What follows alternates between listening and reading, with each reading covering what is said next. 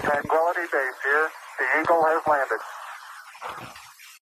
您现在收听的是《赛博象限》（Cyber Quadrant），这是一档鼓励大家直面真实梦想、建构正确欲望、勇敢向上生活的播客节目。我们将从设计师和程序员的角度出发，介绍一些可实操的方法论和工具，为大家提供通往未竟之地地图的素材。我们的宗旨是：唯有乐园才靠得住，世界是靠不住的。Hello，大家好，今天是二零二一年一月二十九日，我是尔尔。这一期节目和珊珊以一些大家会比较常用的来获取信息的软件和平台作为出发点，做了很多有关信息素养的讨论。这次的内容我们其实是去年七月份的时候就录好了，原本是要作为第二期内容发出来，结果录完之后，我和珊珊就都开始非常忙的各自忙碌了很长一段时间，拖了很久才开始剪辑。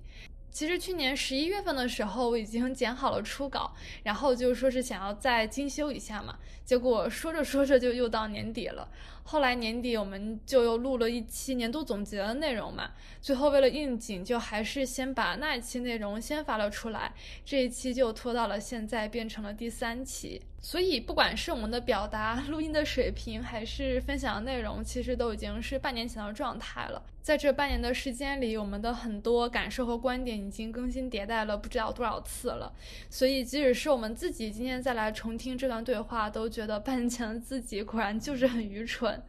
但是本着要完整真实的记录下我们的思维轨迹的目的，最后还是决定要把它按照当时的状态分享出来。如果大家有不同的观点或者相关内容想要分享，欢迎大家给我们发邮件，我们的邮箱地址会放在这期播客的 notes 里面。那接下来就开始我们今天的内容吧。今天是二零二零年七月四日，是赛博相欠的第二期。我是尔，我是阿拉山。嗯，那首先先聊一下有关第一期内容的反馈吧。上一期播客发出之后，我们有收到一些建议，嗯，其中有一条是说我们两个的互动比较少，就很多问题其实是可以通过对话的形式聊得更深入一些的。嗯，对，就是这个问题应该是因为咱们俩上一期的那一个录制的成品其实是第二次录音了，因为第一次录音的时候两个人。聊的时候没有提纲，所以就各种放飞自我，呃，越聊越嗨，最后就脱离主线，没有办法剪成一期完整的节目。然后第二期录制的时候呢，其实就是我们在很多的一个问题上都已经达成共识了。然后对，呃，然后第二次的时候就 准备的有点太，列出了过于详细的提纲，就导致就变成了我们两个在一起做汇报一样，就不像是在。聊天了，所以就会缺乏对，就会缺乏细节。是的，是的，所以其实这种情况就是，呃，我们也在思考如何去避免，因为我们两个都是新人播主嘛，所以也是在探索这一个播客录制的流程。对，是的，希望能给大家带来更有意思的节目，更有意思的对话节目。对。哎，我觉得这个建议其实是真的挺好的。就是他如果不提的话，其实可能我自己不会主动想到这个问题，因为我们第一期录音之后也有简单的一个复盘和反思嘛。就是可能我们主要能察觉的问题，还是一些可能，嗯，怎么录音？怎么录音？对。所以这个反馈建议提的还是挺好的，也欢迎大家都给我们提类似的建议。哎，除了这个反馈，还有其他的吗？对，然后还有一个反馈就是有关我们时长的问题，就是因为我们上期节目是一个小时嘛，就有人建议说要不要每一期更短一点，然后这样就拆成两期或者三期播，频率还能更高一点。嗯，有关这个问题的话，其实就是，其实我们每个话题聊出来，可能一个多小时就已经是一个精简版的问题了。如果把它拆成两期的话，就会破坏这个话题的完整性。是的，是的，而且就是说，播客这种信息输入形式，它可能会有它自己一个独特的特点嘛，就大家很少会说，我坐在这里拿着手机，然后播一个呃音频节目。对，专心致志的听，往往还是说一边在做其他事情的时候，然后一边听一个播客。所以，呃，我们的播客其实也不会给大家带来太多的一个呃干货和知识性输入，更多的还是希望能够通过我们两个的一个聊天吧，去和对。大家分享一种对，其实就是分享我们讨论的过程，而不是说只去分享我们的结论和观点。是的，是的，没错，就是说，希望大家听我们博客的时候，感觉呢，可能更像是和老朋友一起出来喝个咖啡、聊聊天，而不是可能上一个嗯知识付费的课程啊，或者是呃特定的了解某个某个信息点、某个新闻点。对，因为我们两个做播客其实也是不盈利的嘛，其实完全是。嗯，是的。一方面是为了满足两个人的表达欲，然后另外一方面也是想要记录下来一些信息，因为我们两个经常就我们两个聊了过多的天，就聊了过多的天，有文字形式的，有语音形式的，然后但是感觉很多东西它可能其实就如果没有被记录的话，其实就消失掉了，还挺可惜的。是的。所以是希望能够通过一种。呃，媒体形式去把一些过程性信息保留下来。其实过程性信息是我们两个觉得比较宝贵，然后也比较容易出现 personal login 的一个呃，就是信息形式。对，所以，嗯，是的，我其实自己听也是喜欢听这种类型的信息，因为呃，知识型的东西，我觉得如果是真的想学，最好还是去看教科书，或者说就是上专门的课程。如果是要听这一种就是流播媒体的话，其实还是想要听一些以人为单位的信息，而不是以事件为单位的信息。其实这个刚好，嗯，说到我们今天的这个话题，就是要 说对信息素养，对信息素养这个话题，它其实是一个特别大的话题，所以。呃，我们可能一期节目也聊不清楚，今天可能只是聊这个话题里的一个非常小的子集，就是我们为什么需要有意识的去训练自己的信息素养。其实我在跟尔尔聊选题的时候，感觉想先聊聊大家现在的一个信息现状吧。就后来我们去。定义信息现状的时候，对 对，因为其实一开始我们在想说这个话题的时候，我们只是想说聊一下，呃，如何我们都是各自如何建构自己的信息素养嘛。然后我们就发现，因为如果要聊信息素养的话，我们会聊到先如何定义它，然后以及我们为什么关心信息素养，特别是在现在这个时候为什么要关心信息素养。然后就发现，就有关为什么要关心它这个话题，就足够我们聊一期了。对，就是我们两个当时在评论大家的当下时代的信息现状，获取信息的渠道。对，获取信息的渠道，就我们后来用了四个字去定义，就信息灾难嘛。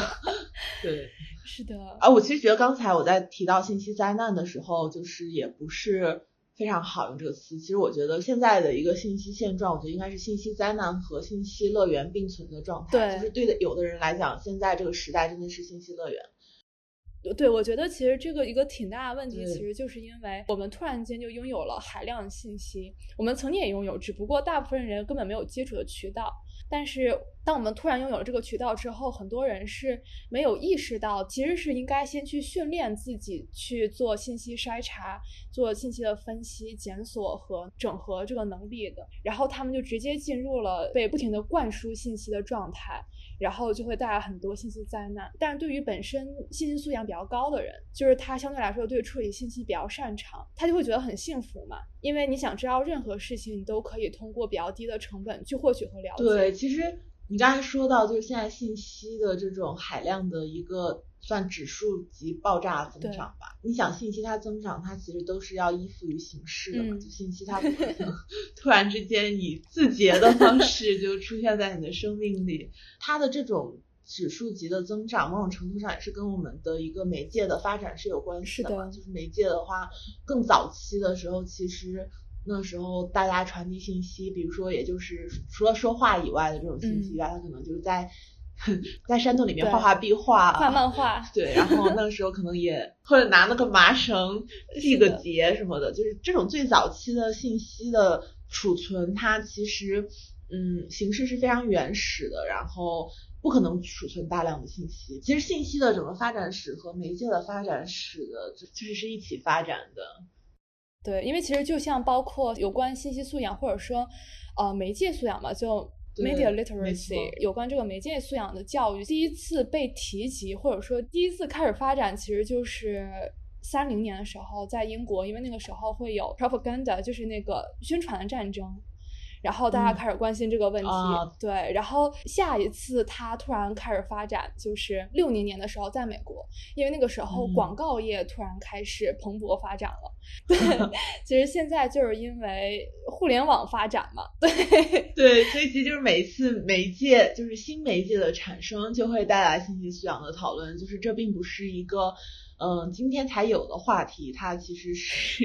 是一个周期性出现的话题。但是每一次由于媒介的发展，它带来了非常多新的挑战，所以每次的讨论和解决方案就会有它自己的一些特点。二十一世纪信息素养讨论的特点肯定是嫁接在各种互联网产品之上的。其实我俩今天挺想吐槽一些，就是自己一直在用的社区软件，无处安放的吐槽。对，因为其实，因为其实我们一开始想做这个话题，也是因为我们都去尝试了一下极客嘛，然后就 开始对这个产品充满意见。我自己对极客其实也没有非常了解，就因为一开始是呃，你你来跟我说这个软件的嘛，你当时跟我说的时候，它是一个社交软件，就是一个大型朋友圈，然后 对，其实说句实在话，他给我的印象确实是这样的。而且他就和那个去年还是前年吧，就在知乎上疯狂打广告那个社交平台，就是那个叫 Soul 吧，对，就是那个 Soul，对我觉得就跟他气质非常像。然后有一天，其实看到有人发消息说，现在已经不太能够把极客当做获取信息的主要渠道了。然后其实我觉得还挺惊讶的，就因为我确实在上面看到很多搬运嘛，但其实对真的会有嗯人在之前把它当做主要来源了。就是这个问题，是因为你用极客应该是被我算是被我套路过去的。对 对对，对是套路，就是说强行来用。对，因为就你刚才那个问题，其实就挺好。就你说，就你看为什么会有人就把极客曾经当成过他们的主要信息源嘛？是因为就你现在看到的极客其实是极客的新生版本，就二点零版本了，哦就是这个 general 意义上的二点零版本。哦哦，它之前被嗯下架过是吧？然后它因为我看很多人在欢迎它回来。它的一点零版本呢，实际上就是非常像一个 ISS 的那种聚合阅读器，嗯就是你可以根据你的这一个兴趣去在这个集合上面订阅一些内容，它会给你做一些高质量的这个内容推荐。就就是你觉得它是一个内容的搬运工，这个事情是很对的，就是它确实 不直接生产原创内容，而是说它是像 RSS 阅读器那样为你去组织信息。嗯所以它的创始人原来是在那个呃谷歌嘛，就是在谷歌哦做 Google 哦对，所以哦，所以所以所以它的他基因那个挺好的。嗯，它是真的一个 RSS 阅读器，只不过有社交功能，还是说你只能选择订阅有限的话题？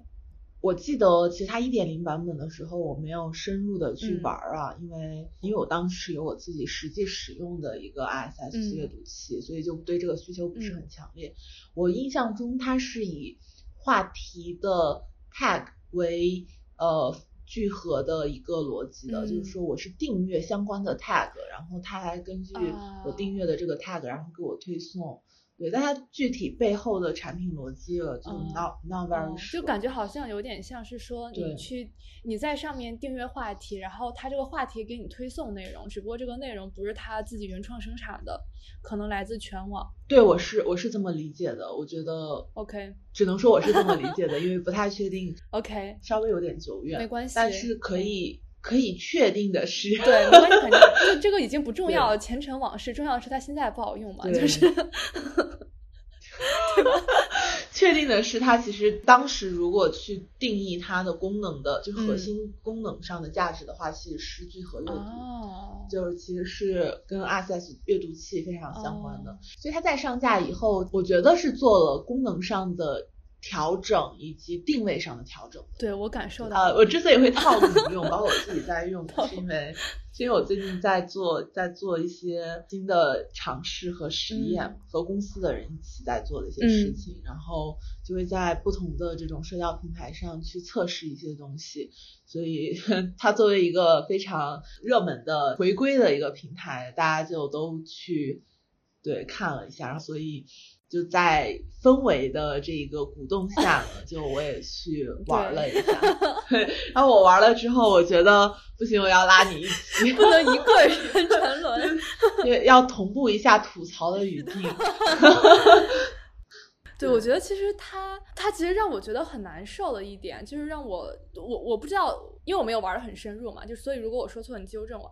但因为他给我感觉是那种就是。嗯，他有自己的圈子嘛，但是他的这个圈子其实是官方设置好的，然后你只能选择或者给他提建议，就他好像不能那种哦，没错，对，就是真的像打 hashtag 那样，你自己随便建一个圈子。对我其实不是很理解为什么要这样。没错，没错。就他为什么？其实在我看来，他其实可能是想要自上而下的去做这个社区，以保证这个社区的调性吧。在我看来，在我看来是这个原因。其实你包括像苹果，它在做它自己的这种产品生态的时候，它也是一个非常自上而下，就它的那个规则条例定的非常的严格，你也没有办法，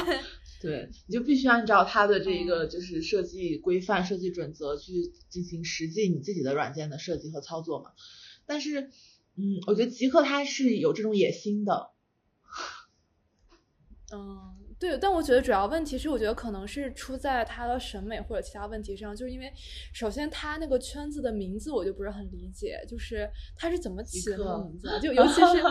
呃，尤其是那个 GitHub，就是那个他把 GitHub 的那个 G 改成了 J，我一开始以为是什么奇怪的 GitHub 粉丝群。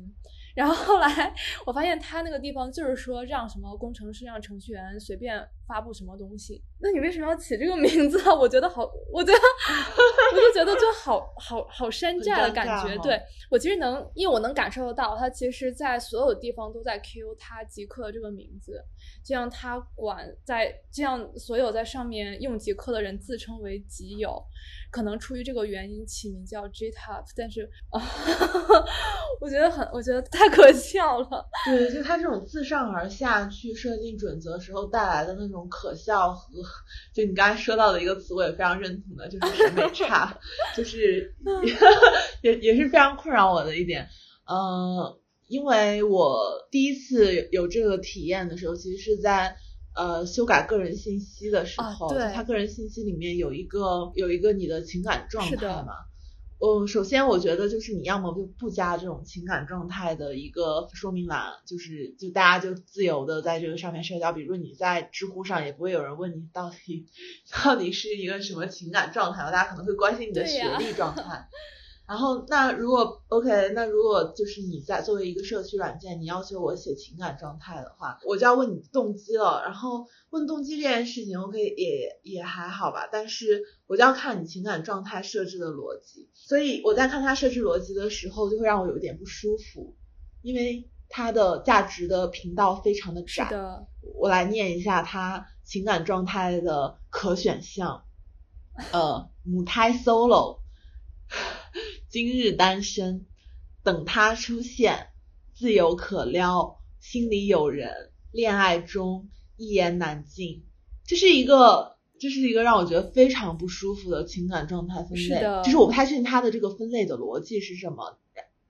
对我其实不是很清楚，这个这个等他出现不是很能 get 到，因为他或者和自由可撩，或者和心里有人，或者和 今日单身是重合的吧。而且。今日单身这个 tag 也让我觉得非常迷惑，confused，呀，就是母胎 solo 这一个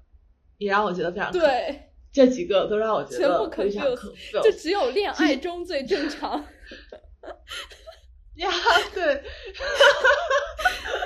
是的，是的，哎，对，这里你刚才说这句话就让我终于找到了，就是我心中的那那个不舒服的点到底在哪里了，就是。它的这一个 tag 的分类逻辑就是，除非你是恋爱的，否则你 not very normal。是的，就是这个意思。而且它其实在用的并不是，就是它其实分类的标准并不是真正意义上跟你的情感状态做划分，而是把正常恋爱之外的所有人都按照现在一些就经常被调侃的梗，然后他选取了几个标签。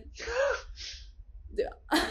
对，而且这些标签，我觉得很多让我觉得非常的不舒服。就是我觉得自由就自由嘛，自由为什么可撩呢？我自由也不一定可撩。对啊，就是然后母胎 solo 这件事情，就是我觉得就是现在社会价值是很奇怪的，就是会对母胎 solo 有一种预定的判断，嗯，是调侃的太多了。我觉得母胎 solo 这件事情本身，它是一个非常正常的事情，它不需要被调侃。这完全就是，如果你想谈恋爱，就是想谈恋爱；不想谈，就是不想谈。谈恋爱又不是什么很难的事情。对，然后今日单身这件事情，就你知道，今日单身这一个会让我感觉他。它很方便，就是啊，对，这其实我也是，其实我也有这种感觉，就给我的感觉就是，我就今天挂牌一天的感觉。对今 这个要减少，对，就是就是今日单身，就是感感觉就我今天挂牌一天，就非常有营业感。是的，就是什么样的人会有营业感？对呀，我就觉得很很很奇怪。然后一言难尽这个词，我觉得非常的。奇怪，对，你想表达为什么？你会对你的情感状态一言难尽呢？就 就是可能你可以有，你其实可以有这样的一个 tag，它可能作为一种聚类，就是就是我我我有心结，我有一些不太能明说的心结，我其实需要去表达，需要去彰显，但是我对，但是我又不太想说具体是什么，所以我写一言难尽，就是。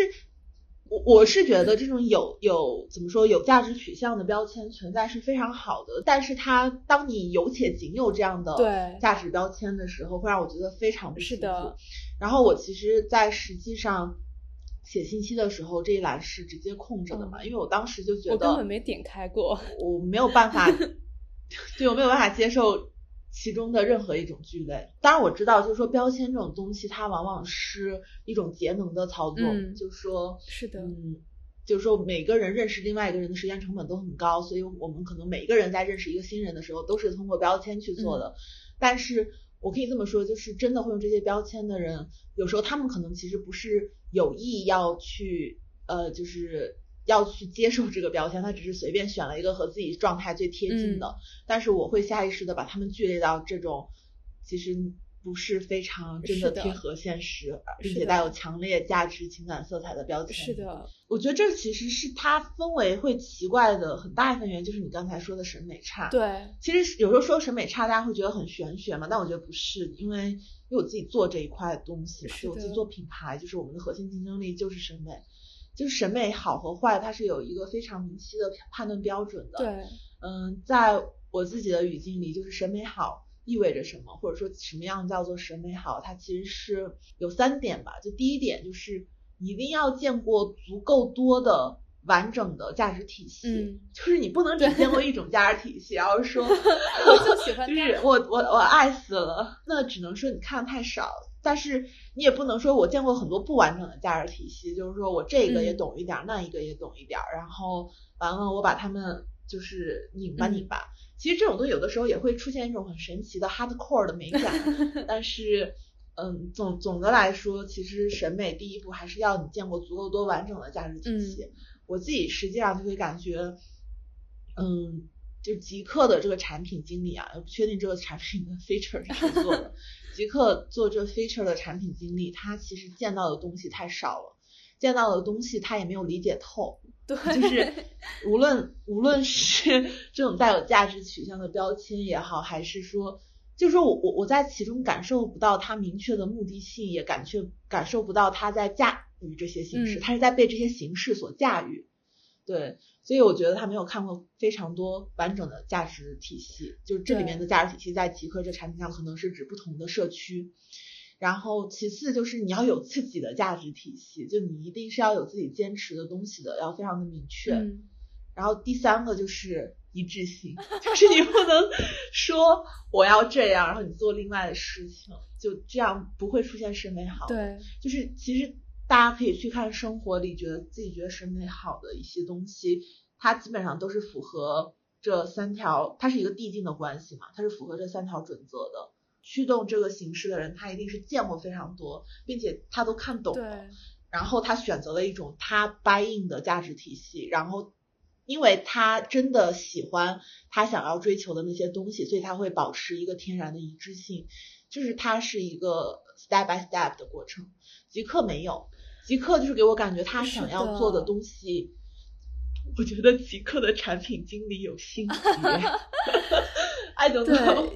我觉我觉得你刚才说的那个非常对。其实这个就是为什么很多，你就即使是想要做前卫艺术、想要去做创新的人，他也必须，不是说必须吧，但大部分其实都经过很传统、成体系的艺术训练的。就是因为他首先需要见过足够多的之后，他才能够，首先他才能够去鉴赏，然后去形成自己的体系。否则的话，其实就永远只是从别的地方搬点东西过来。我我不生产观点，我只是观点搬。对对，而且我其实还非常不理解的是，就是他的那个首页，他叫推荐那个动态广场，他为什么不能主要推荐我关注的圈子呢？他为什么推的都是我没有关注的东西呢？那我关注的圈子我要去哪儿看呢？因为极客的用户群体生产不出来你想要的那个。OK，就是就是非常非常简单的一个逻辑。就为什么这么说？是因为，嗯，我关注了一个 tag 叫“一起学艺术”还是一起聊艺术还是一起什么艺术？我我看到你是艺术类的，它艺术类的只有这一个 tag。它这个 tag 里面的内容呢，就是我感受到了，我打 开了，我可能三四天前发的东西。还在呢哦，我看到了，就是还在，可能第一屏呢，对，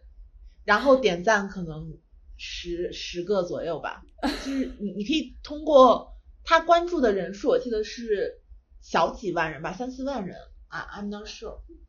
但是不是很多，他大概可能是一个三四万人的关注量，然后呃，对。当然也不算很少，对对，这些人但是三十万关注，我就很好奇。我觉得是这样的，就大家都会觉得自己其实很关注艺术，然后可能顺手就关注了这个圈子，但其实并不会真的往这个圈子里面发内容，因为大部分做艺术的人呢，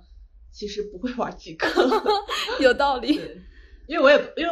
我实际上也不做艺术，所以能在艺术这个话题下产生高质量内容的人就很少。然后，对我感受到了，所以你自然就看不到这样的内容出现在首页上，因为首先就是这里面没有生产这个内容的人，其次这里面没有看这个内容的人，他就不会形成这个内容的生态。但这个事情它就是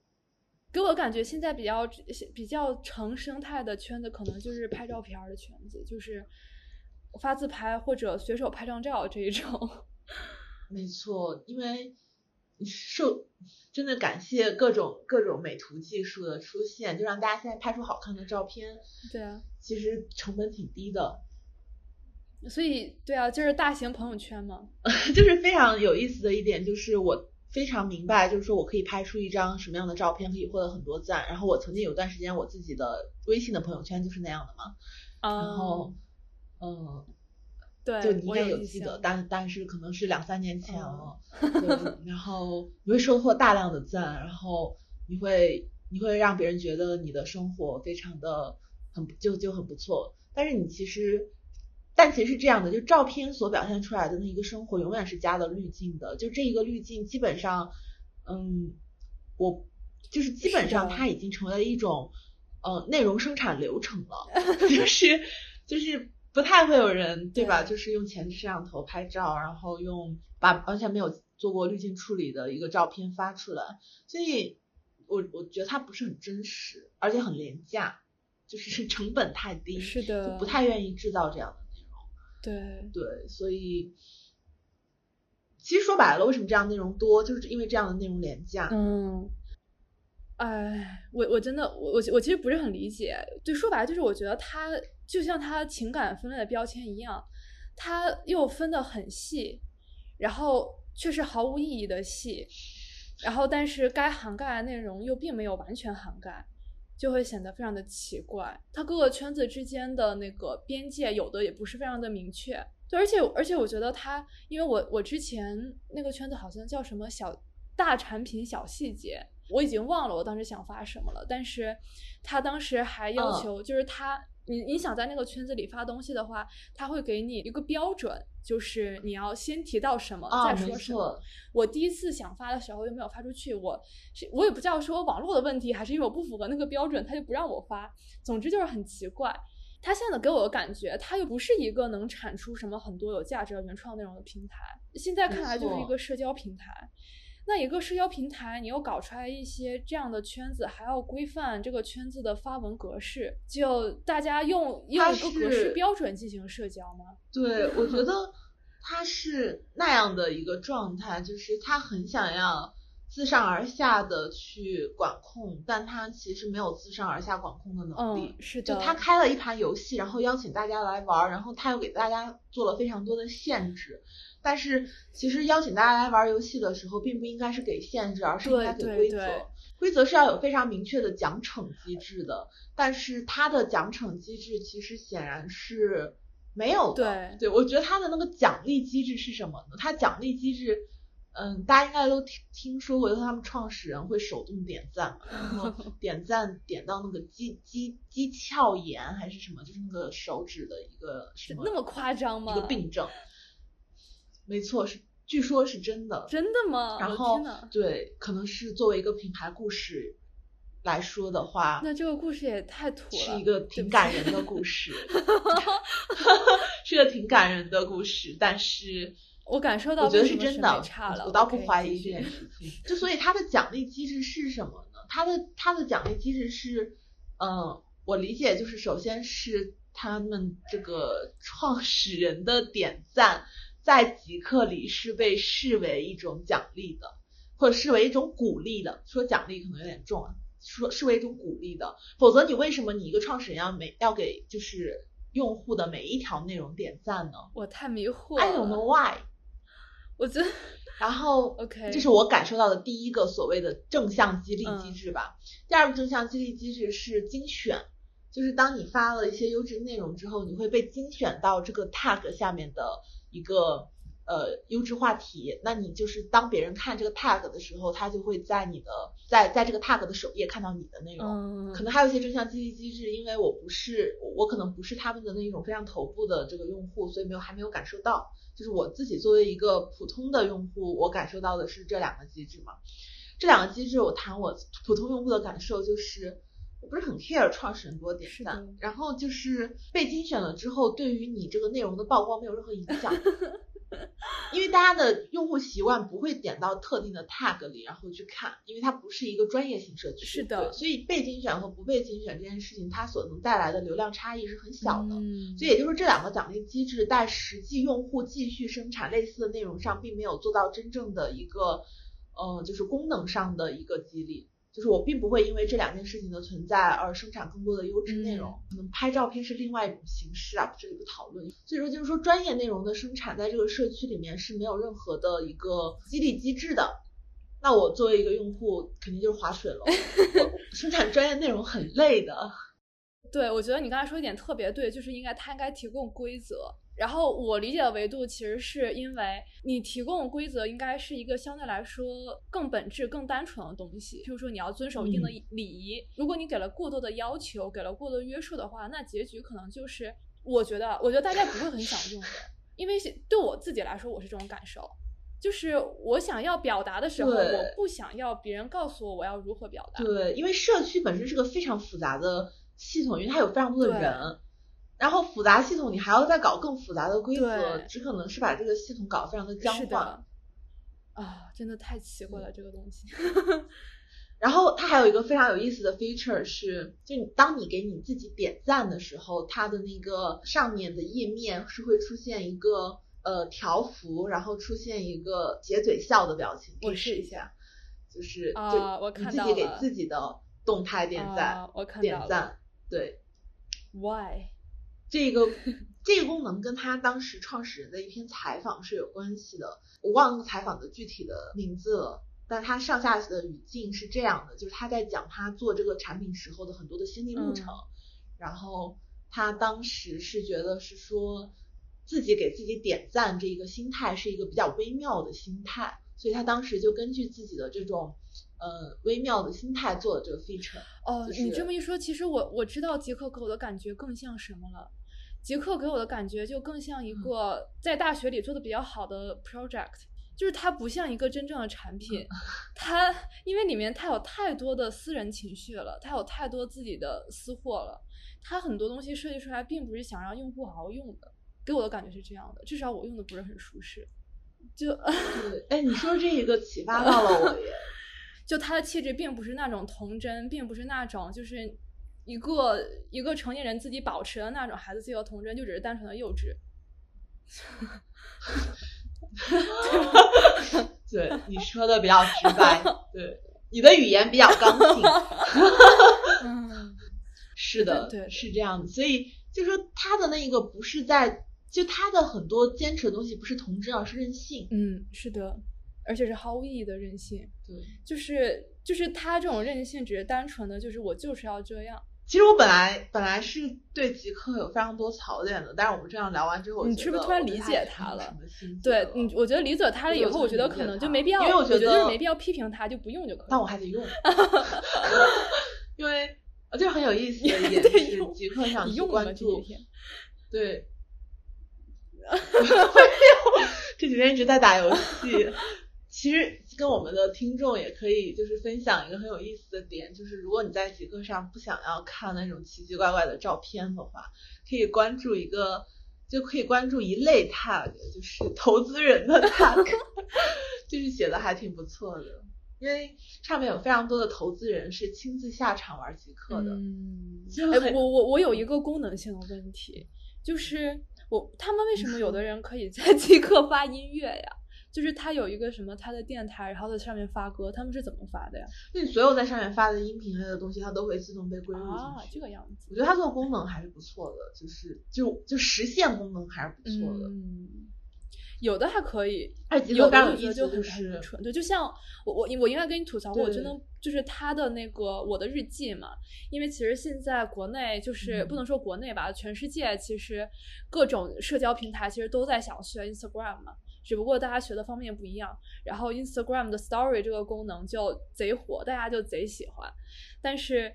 给我的感觉，它就经常是该学到、该做好的 feature 没做好，然后加了一些很奇怪的 feature 或者很奇怪的约束条件，让我在每一次尝试这样的功能的时候，就让我就不断提醒为什么我现在还会使用 Instagram。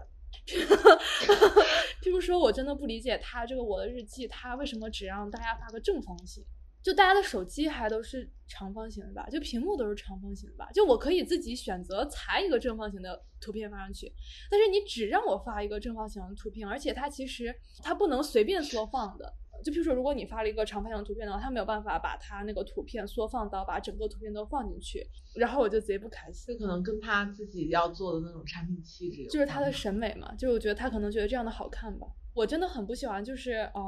，organize 是一件好事。但是过度 organize 就是很无聊。你原本发小图正方形只是一个选择，但是如果你整个这个平台你只能发一个正方形的一个我的日记的话，我觉得就很无聊。对，但就是 ins 他当时去做这样的一个 feature 的时候，很显然是有他自己的一个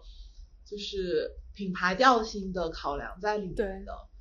然后甚至说，因为 ins 的出现，所以才出现了方形图的这个风潮嘛。但是极客他也要做方形图这个东西，就难免有跟风之嫌。为什么说跟风是不好的？就是说没有你自己的表达，或者说你你没想明白嘛？就是你没想明白人家做这个事情背后的一个最核心的考量是什么。当然，很多时候你没想明白的时候去抄那种最稳定的 feature，我觉得也是好的。嗯，就我这么说虽然就是很显得很偷懒，但是确实是我自己在做产品啊，或者在做设计的时候，也是就是有些东西没想好，就去看一下市面上最好的那一家是怎么做的，然后和他就是保持对齐，然后去理解对方为什么要这么做，因为你没想明白。对，你没想明白，就就去看想明白的人是怎么想的。其实我觉得。极客，我不知道极客它可能会成为一个小众的东西，它不可能大众了，它这么多规则怎么可能大众起来？而且就如果说你规则很多，但是你很做的很全面，你可以囊括大多数人的需求的话，那你是有机会大众的。但是你又有很多规则，又有很多要求，然后你的这些要求其实又只能满足很小一部分人的诉求。他就没有办法大众起来，对，它是个很小众自嗨的东西。其实小众有时候是好的，对，那确实是，对，但自嗨就 自嗨，自嗨自嗨其实也没自嗨也还行，因为只不过就是对，只不过就是你选择自嗨的时候，那显然就是呃，很多人是没有办法理解你的嘛。就是如果你选择自嗨，就不要去寻求理解了。因为我觉得有时候自嗨它是一种心理疗愈，嗯，就是确实是整体上，我觉得极客是一个特别有心结的产品。然后在上面，实在离不开的人，也都或多或少的和这种心结产生了共鸣。啊，所以，就这个极客的产品经理，某种程度上用一个产品去疗愈了他们这样一个 feature 的群体。好有道理。可能有类似心结的人用极客，真的是能感受到治愈吧，因为你懂的。就是就是他可能因为有同样的心结，所以会在他可能觉得找到了归属、归归归宿、共鸣。对对对，没错没错，可能会这样，所以也有人爱极客爱的深沉。哦，对，其实我每次看到大家就，因为其实我自己个人来说，我是不是很理解会对平台产生很多感情的？我好像从来没有对什么平台产生过很多感情，所以我自己其实看到上面很多人就是对杰克表达出了很多爱的时候，我其实是很迷惑的，就是，但可能就是因为他觉得找到了归宿吧，不是归宿，应该叫归属感。所以我觉得他应该。对他应该着重着重去运营，就是这群人的参与感，就是他又不能靠内容，他又不能靠所谓的就是那种降维式的内容去吸引到大量的用户，因为你比如说像知乎当年玩知乎的时候，其实某种程度上是被降维型的内容吸引嘛，就降维打击式的内容吸引，然后。但是极客这种就不行，极客这种现在就只能做这种社区。嗯，它所以它其实我觉得有一个做很有意思，就是它面集的功能，就是它那个线下的线下的那个嗯，面就是就你可能没玩过，对它线下的时候就是你两个手机哦，我看到过有人发视频的话是，对对对，还挺有意思的，就这种交互感是很有意思的。除此之外，所以我觉得大家用极客比较。比较有意思的姿势，应该就是多线下见。对，因为其实其实它很多时候会有附近嘛。嗯。不知道为什么总感觉像交友软件。这就是交友软件呢。我觉得极客可能还是会好一点，但是你知道，就小宇宙，就是就是你之前说那个他那个播客那个，我我真的很好奇，他那个产品做完了吗？他就打算那么上了吗？就是那个就是一个完成的产品是吗？哦，所以还在内测。但是对呀，所以还需要邀请码。对，但是即使是这样，我觉得就是他有点太未完成了吧。我那天还特意去，我特意去上极客去看了一下，找找到了他的那个邀请码，然后我就整个人都迷惑了。哦，小宇宙给我的感觉，就我不会用小清新去形容极客嘛，但我肯定会用小清新去形容小宇宙。嗯，其实小宇宙给我的感觉就是没做完。宇宙就宇宙了，为什么要加小？它是挺小的。对，我觉得首先很奇怪的一点就是它这个发现的页面，就是它的这个首页，就是它是按时间线嘛，就它每天最新更新的哪些博客，它就说白了，它就只有那个按照时间线更新的，就是大家发布的最新的博客。那给我感觉其实就是这个世界上是不是只有十个博客，或者五个博客，或者可能最多二十个吧？要不然为什么会有这样的形式呢？你像每天可能。每天可能都会有几千个博客诞生，然后你在这种情况下，为什么会选择选择一个这样的布局？还是说，我觉得它可以提供一个这样的选项，提供一个这样的界面，是可以你可以看到就刚刚发布的最新播客的，就是给一些新的播客也有曝光的机会嘛。但是如果它主页只有这个选项的话，就让我觉得，就如果说这个世界上真的只有十个播客的话，可以这样做，就信息量太少了，其实就是。对，然后我其实另外一点我觉得很迷惑的就是他为什么就是那个就每个播客的题目下面放的是精选热评，精选热对，就是他，我可以直接给你看，你看就是，等一下，哦，来了，来来个美妆手，你看啊，哦，我看到了，它这个每个播客下面出现的不是这个播客的 description，它出现的是这个播客的热评，我觉得这个有点太不尊重创作者了吧。就因为你 description，虽然我知道其实很多人不会说在听播客的时候特意点进去看，但是其实 description 它里面可能放很多东西，就可能包括这个节目的一个简介，或者需要补充的一些背景和一些需要补充的 reference。就是因为你这个 description，它不管它放什么内容，它肯定是这个作者的一个产出嘛，而且它显然要比你这个热评要重要吧？你可以放热评，你可以把热评放到它 description 下面。我就觉得很奇怪，然后我看到这个界面，小宇宙，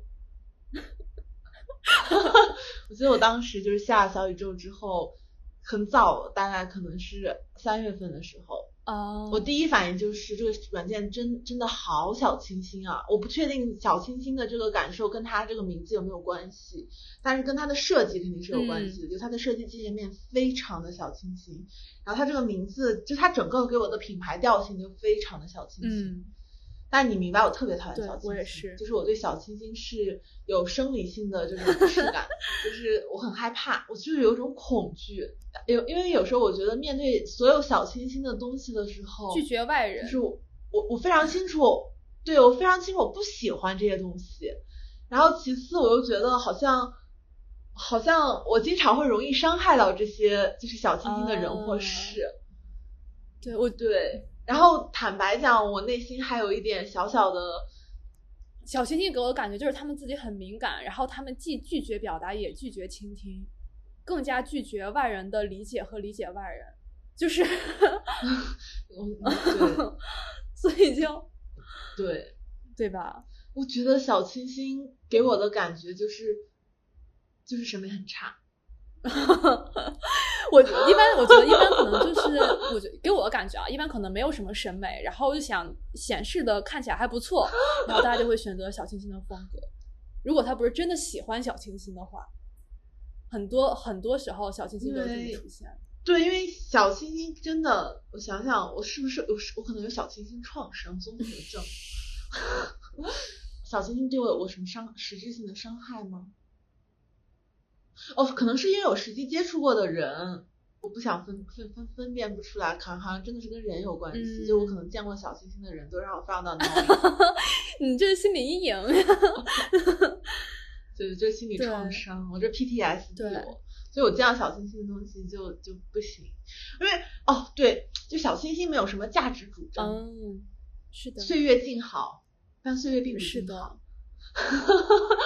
嗯，岁月静好是一个谎是的，就就是它的这个界面就是一个岁月静好的谎言嘛，就是它这种表现，就是你像每天七月四号，你看它就这个界面，首先七月四号，一二三三个三个播客更新，七月三号三个播客更新，啊，我真的服了我。觉得差不多了，就是就是很显然就是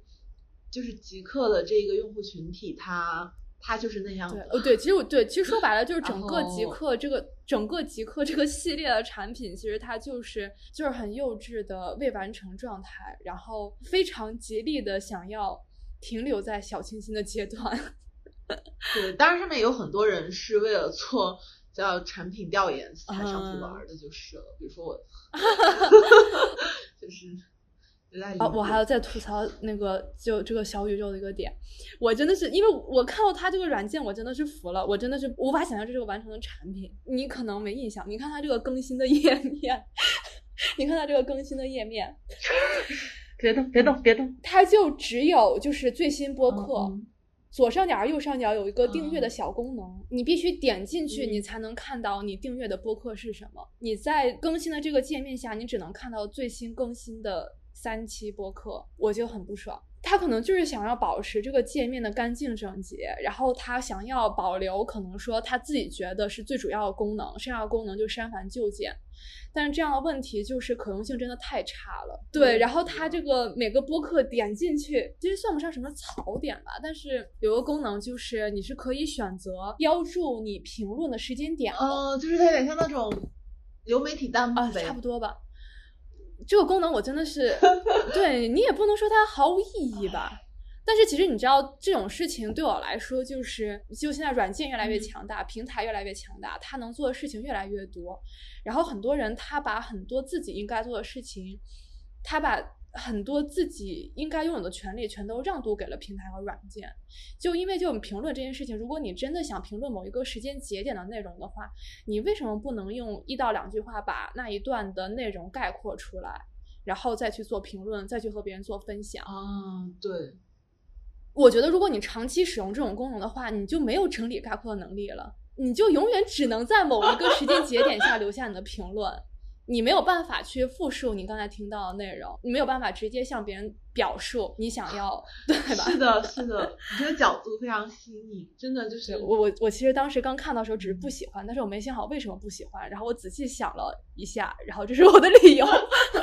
对，我觉得哎，我觉得真的就第一反应，其实喜欢和不喜欢，其实就已经确定了。嗯然后，然后其实分析我们喜欢和不喜欢的理由就好。嗯其实极客就不说了，极客相当于是从 ISS 转型成社区了嘛。社区的话，你有你自己的一个价值取向也无所谓，就是我喜欢就来玩，不喜欢我就不玩嘛。但是小宇宙的话，它作为一个播客的这种集成平台、订阅集成平台，它为什么要有价值？对，它在功能性上太差了。它没有思考它每一个功能背后的这种逻辑，而是在做。它其实小宇宙也在营造一种社区感，我觉得。你还可以在这上面关注用户，就你关注了一个用户之后，你也没有办法给他发消息。就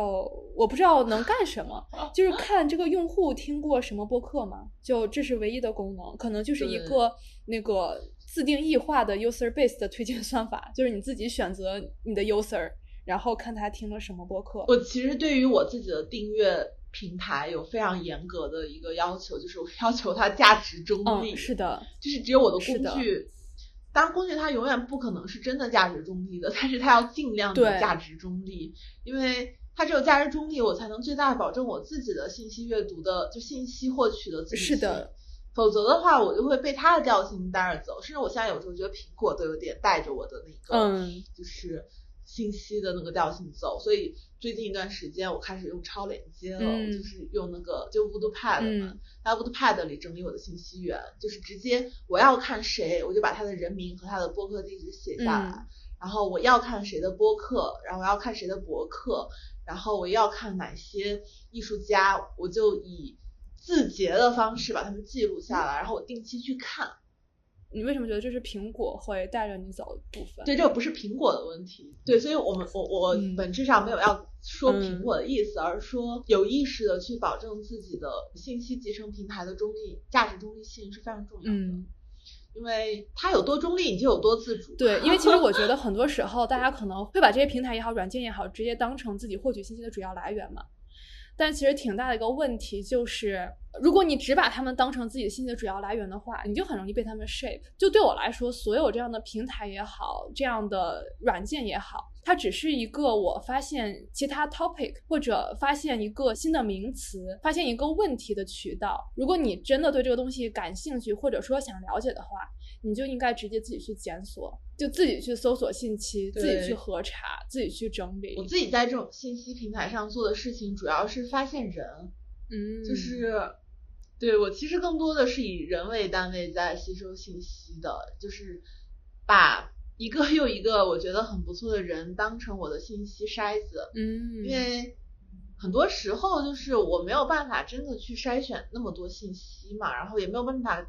凭一己之力开拓那么多有意思的信息源，嗯。所以信息源这个东西，其实我自己的获取单位都是以人为单位的，而且往往是那种我如果想要看一个人，就就当这个人我会有个标准嘛，合格了之后，我会比较多的去看他的整个的各个平台的一个内容输出，嗯。然后让他在我心中形成一个非常立体的形象，然后基于这一个形象呢，然后再去检视他的信息，这样我相当于是。嗯每一次我会透过这个人去看信息，并且带上和这个人相关的那种评价的滤镜去审视这些信息，然后去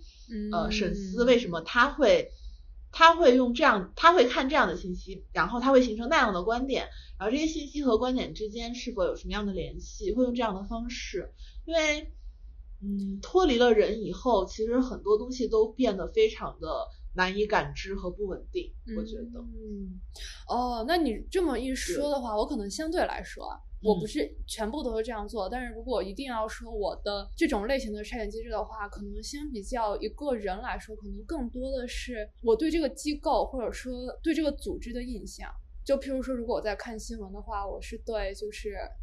这个新闻报道的这个媒体，我是有一些自带的印象的。或如果是我看一些，啊对我看一些评论的话，我看它是从哪儿发出来的。那我可能不太会做更细的，对我不不太会说关注到某个人，但是我会对就整体这样相对来说比较大的一个组织，它下面它下面写了 title 的名字，我会有一些有色眼镜。我觉得一定要有有色眼镜，就现在这种时代，没有有色眼镜更没有办法做信息获取工作呀。是的，然后如果其实平台上的一些内容的话，以公众号为例的话，我会去判断就是它这个内容发出的一个逻辑是什么样的，就是它它的盈利模式是什么样的。就首先它是不是要它是不是以盈利为目的的在做这些信息内容，然后其次就是它如果是以盈利为目的，它的一个核心竞争力到底是什么？就是其实不判断这些东西，很多时候你没有办法。去就是你必须带着预设的立场去干这些内容，否则的话，你就现在大家都很会写，都太会写了。对对，你就瞬间被人带跑。我自己看，我自己看公众号什么的，就是那种一天一更的，我一般都会警惕啊，因为你肯定是有太明白，就一天一更的公众号是的，肯定是有团队，然后并且是就是有很多定位的，然后他其实是在做商品的更多的时候。对，然后就你一定要。理解就这样，这种商业类型的公众号，它自己肯定是有一个商业模式的。它商业模式是什么样的，其实决定了它的内容会是什么样的。嗯，所以如果你不去做这种判断的话，很多时候你看，我自己其实做过那种事情，就是其实这个公众号的内容我挺爱看，嗯，但是我其实可以预判它的商业模式就是会让他说出来很多不真实的信息，或者说特别夸张和特别就是有那种嗯。价值倾向的信息，而那种价值倾向，他不会告诉你我就是这样的价值倾向，所以我这样觉得，而是他会不知不觉的去带节奏，我就会把它取关。因为有时候你在信息流里面去看到那样公众号的时候，你会忘记这件事情，所以就是一旦他出到我的红线，我就要把它取关。嗯，我已经我已经我已经太久没有看过微信号公众号了，公众号了，但对，因为没办法，因为我在国内。是的。就是当我的生活中所有的信息源都变成了人之后，我觉得，我觉得我的信息世界就像游乐园一样，就非常的快乐。嗯，然后会有不同的人嘛，不同的人扮演不同的这种角色。如果自己听播客，其实就是这样的一个逻辑嘛，就是我会以人为单位。比如说我其实很长期订阅的一个播客，其实是闲聊节目了，但我很喜欢，就是因为我很喜欢他这个人，因为我觉得他很真实，他。会非常真诚的去分享他在很多事情上的看法，很多看法我觉得也并没有成型，嗯，并没有形成一套非常完整的方法论，但是我能看到他的那个 becoming 的过程，嗯，因为他会非常真实的去分享他的这种心理这个路，就是心理的这种状态，所以，嗯，通过他的这种分享，我其实是能看到一个活生生的人的这种状态是什么样的，嗯，然后，所以经过他的检索。所以他推荐的一些信息，我很明白那些信息对我来讲会有什么样的价值，是因为我知道他这个人是什么样的，所以你就会明白他分享的这些内容，他处在一个信息的图谱里的什么信息光谱里的一个什么样的位置。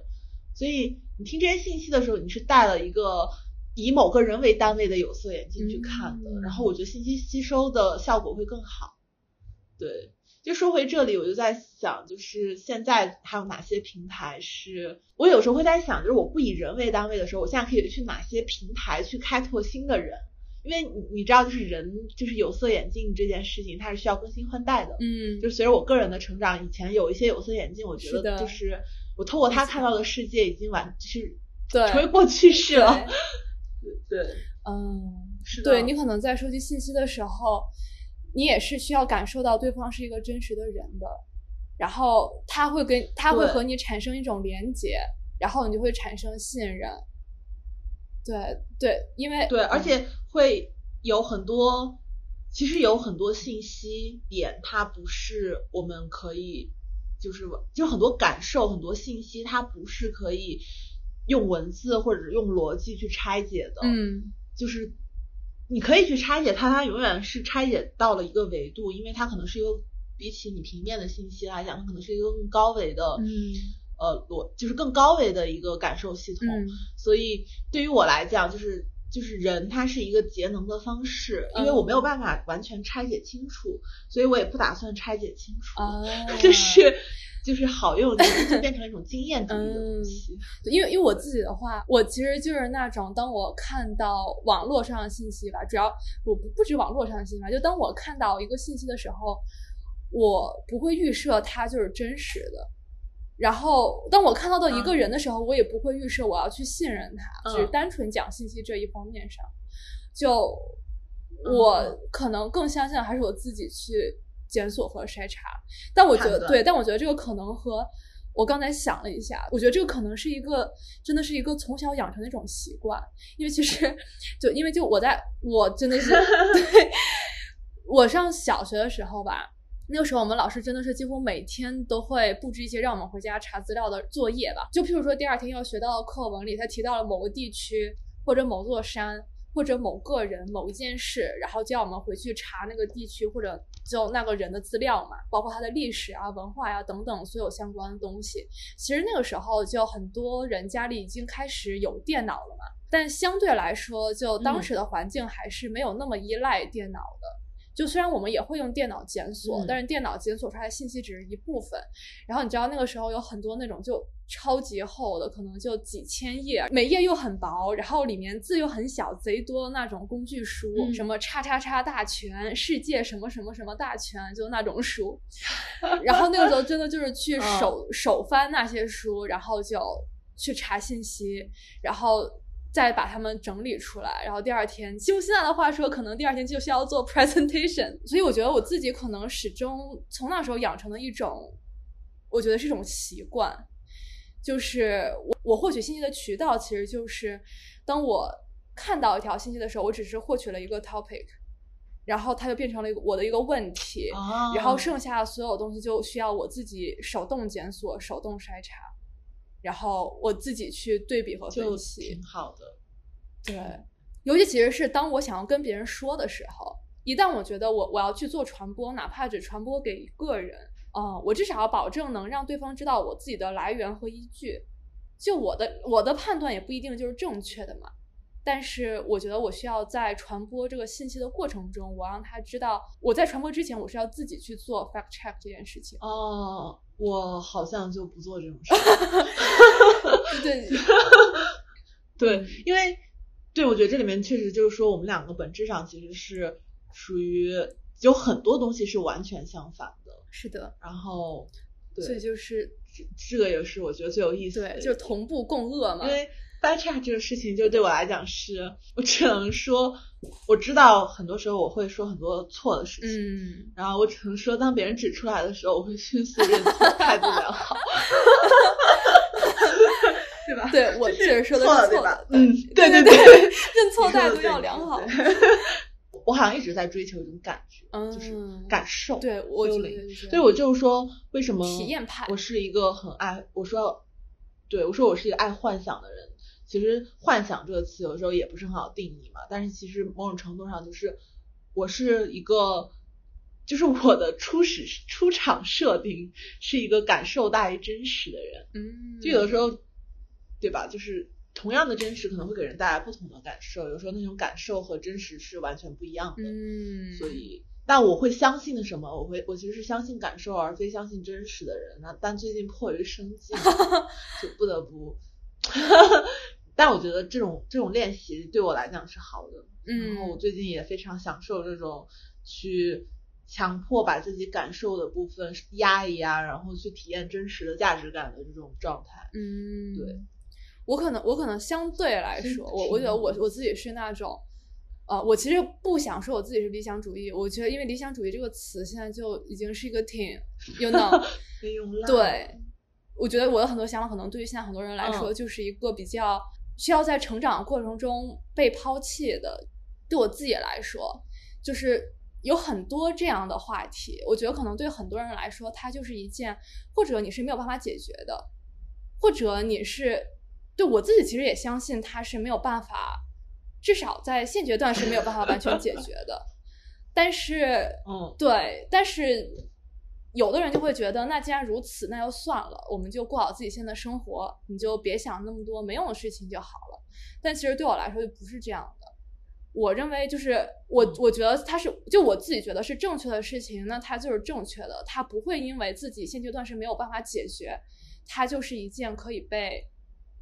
忽略的事情，或者说是它就会变变成了一个。原本可能一件可能原本违反原则的事情，因为没有办法完全解决，它又变成了一件可以忍受的事情。就对我来说是不行的。嗯，对，但是其实我可能不太会说，我可能不太会表现出来，就我不太会说像有很多人表现的那样，就是说非常的理想主义，然后非常的那个乌托邦，非常的就就是说我一定要怎样怎样怎样。我一方面又很相信这个事情本身的正确性，然后我也相信我就必须要我必须要追求我正确的东西，我又知道它在现阶段的局限性。那对于我来说，我其实就只是说。呃，我其实并没有指望说，我做好我自己的行为或者我自己的努力，真正带来什么多大的改变，就它只是一个进程中的一部分。但是不代表说我的我的行为它没有结果，我就可以不采取这样的行为了。说白了就是追求，但是追求，但是并没有指望达成目标。但是虽然知道达成目标不可能，但是依然要继续追求。就而且其实很多事情对我来说，其实我现在也没有找到一个解决方案。但是可能对我来说，我就会一直去，我会一直去做这个事情。当然，如果我能看到结果，肯定是更好的。但其实我自己本身我不是很在乎有没有能有没有能看到结果，就本身去做这件事情对我来说就产生意义了。我可能是在很早的阶段就找到一个人生的平衡点，就是，呃，我又不放弃我自己的原则，不放弃我自己的目标，或者说我自己的理想，然后。但是我又可以表现的像一个，我又可以表现的像一个正常人一样在社会上生活下去，好像也也不一定表现的很正常吧，但是就基本基本正常。对，我觉得你这个特质就让我觉得很 noble，很 noble，因为我觉得是这样的，我好像，嗯。嗯，我其实去复盘我之前，我没有一个从很早开始就坚持的一个。价值观其实，嗯，然后也没有说要追求一个什么样的东西，就是我一定要，或者说一个什么样的状态是我一定要达成的。嗯，因为，嗯，我不知道，我总觉得自己看的，就是我总想看更多的东西。然后我也确实是在我的成长过程中不断的在看更多的东西。然后你知道，就每次当我看到更多东西的时候，我的我的想法就会变。因为它是不断的，就是我自己的我的就核心稳定性不是很强，对它其实就自我同一性嘛，自我同一性这个东西它其实强会有它强的好处嘛，它不强，嗯，会有一些，也就是说自我同一性新的可能，对对对，自我同一性它其实是一个双刃剑嘛，所以我一直其实是在建构我自己的价值体系，就这件事情其实就很 tricky。有有的时候就是你会觉得建构出来的价值体系它不是非常的 solid，嗯，因为它不是那种就是你可能不是那种你就从由心而发，然后它就很稳定。没错，你像你说的这些东西，我觉得你是不需要理由的，嗯。嗯，就是你就是这么觉得的，然后你就是这么做的，然后就结束了。嗯，对，就是你可能会有你不同阶段的 performance，就是有的时候你可能做的更好，有的时候可能做的没有那么好，但是对。总的来讲，就是你你所就是你的那个自我同一性是很稳定的。嗯，对我一般可能我只是会说对他做不断的更新，就是你可能因为会受限于自己眼界的问题或者知识的多少，他肯定一开始不太行嘛。一开始是真的很天真嘛，然后也会不断的更新。但其实我后来自己想了想，我可能真的在呃，我自己整个人的就是最核心的主轴，可能真的是一直是很很一致的，就是是从小到大的那种很一致。对，然后以前这件事情其实会困扰到我自己，我觉得我我的价值体系是被建构出来的，它不够 solid。现在不会了，就是。就是人到了某个年纪之后，就会变得比较的没脸没皮，也不是也不是，其实是因为对，其实他怎么来的已经不重要了，他就是现阶段你自己的价值体系。对，没错，而且其实就是很感谢啊，我突然我就这个人突然会突然容易变得很鸡汤，然后其实是其实就挺感谢说我身边很多朋友的。我觉得就出现了很多人，就是又是以人为单位的一个一个价值评判点，就是，嗯，就这些人让我反复的感受到了，我可以就是 just be myself，就是不用考虑太多。然后后来我就学会了自己去享受不同价值体系在我体内冲突的那种矛盾感。嗯，对，是的，对，其实只有单一价值体系的，就如果真的只有完全单一价值体系的人，就是会显得很固执且刻板，而且会看起来不是很聪明。对，然后其实就我们在说这些东西的时候，就是就是所谓说的那个自我，就是那个 ego，其实每个人他都可能会有一个属于自己的形状和路径。然后，但是你的这个 ego 是由什么素材组成的，其实决定了就你这个人看起来是否对，我觉我觉得是这样，就它是有一些材质的。我我就会觉得信息它其实就是一种材质。我其实在想，我当年，因为我们都是九年义务教育成长起来的孩子嘛，除了新华字典这种，就是。嗯，就是基础的这种入门知识以外，是的。就我什么时候变成了会去追求这种就是信息结构的人？其实我觉得是大学当时打辩论嘛，然后啊。然后那个时候也是开始玩知乎啊，我不得不说，其实由于我现在有点讨厌知乎，有时候就不太想说，我其实最开始你玩过，对，你们爱过，对，我们爱过。但是，但我必须得承认这事实，就是在事情的最开始的时候，就是我很多的一些框架是通过知乎建立起来的，哦，这是真的，因为有有时候不太愿意承认，因为这件事情听起来。就这个故事听起来不那么的美妙，但是它是真的 美妙。对，当然书籍是一部分嘛，就是书籍以外的东西，因为其实看书大家都看书，对对。但是，嗯。就说我的那种信息结构框架或者价值体系框架是怎么建立起来的？其实是通过知乎，然后我当时用印象笔记嘛，就在知乎上看各种答案。那个时候知乎还可以直接把知乎的各种答案这一键保存到印象笔记，这我就又要吐槽了。知乎现在不能有这个功能了。其实就自从没有这个功能之后，我就慢慢的远离了知乎，因为我需要这些信息汇集到 一个像一个切菜的案板，就是知乎只能给我提供食材，然后。我需要自己再去解，就是解构那些食材，然后炒一盘自己的菜。但知乎后来它做的很封闭，就是它就是把自己封闭起来了嘛，对，它把自己封闭起来了。所以它当时就是把印象笔记的那个剪藏的接口给取消了嘛，就是我忘了是几几年的时候了，可能也就是应该挺早，一五一六年吧，反正我大学没毕业的时候，差不多了。对，然后自从那个之后呢，你就会发现你看过的信息，它就变成了信息流了，它就真的是流，就是流走了的那种感觉。就我看完之后就看完了，然后我除了我除了付出了一些我的时间以外，我没有觉得我有什么 take away。哦，我是一上大学就接触了知乎嘛，但其实说句实在话，我。从来没有真的很喜欢过它，就是我会用它，我会有那个大一、大二、大三，可能是用知乎相对来说比较多的时候，就和我刚才在说，我一般获取信息的方式和途径是有关系的嘛。我即使在看知乎的时候，我也不会预设我去信任它。我这个信任指的是它的专业性，就是我知道上面有很多，就确实它本身是有很有资质的人，确实也创作出了很多就是很专业的答案。但是对我来说，就他们就只是一个可能更多的像是一个就是灵感的来源集，因为我不可能凭空想到一个问题，就是说，哎，这个问题我好像有点好奇，我去了解一下，也会有这样的事情。但大部分时候，你可能是看到别人提起来，然后这个东西你不知道，你才会去感兴趣嘛。我不太会通过它去学知识，我是不信任他们准确成体系的传达出专业知识的能力。我自己学习方式其实还是比较传统。就我其实就是去看书。我在看知乎的时候，我可能更多是一般是我对某一个领域或者某某一个话题，我完全摸不到头脑，我可能需要一些 reference，我需要一些参考，需要去看一下就是别人的学习路径也好，别人获取信息的途径也好。然后我获取到了这些信息之后，我再自己去搜集和学习。但其实我我我我就始终不是很。哎，我不是很信任他。我我是这样的人吗？就是我是不是很信任别人的人吗？好像不是吧。但是我不是抱有恶意的不信任他，我只是单纯的想要自己去看。嗯，我觉得是你的质疑精神嘛，就是我觉得你特别好，就是那种你就是那种特别没有什么心结的质疑精神。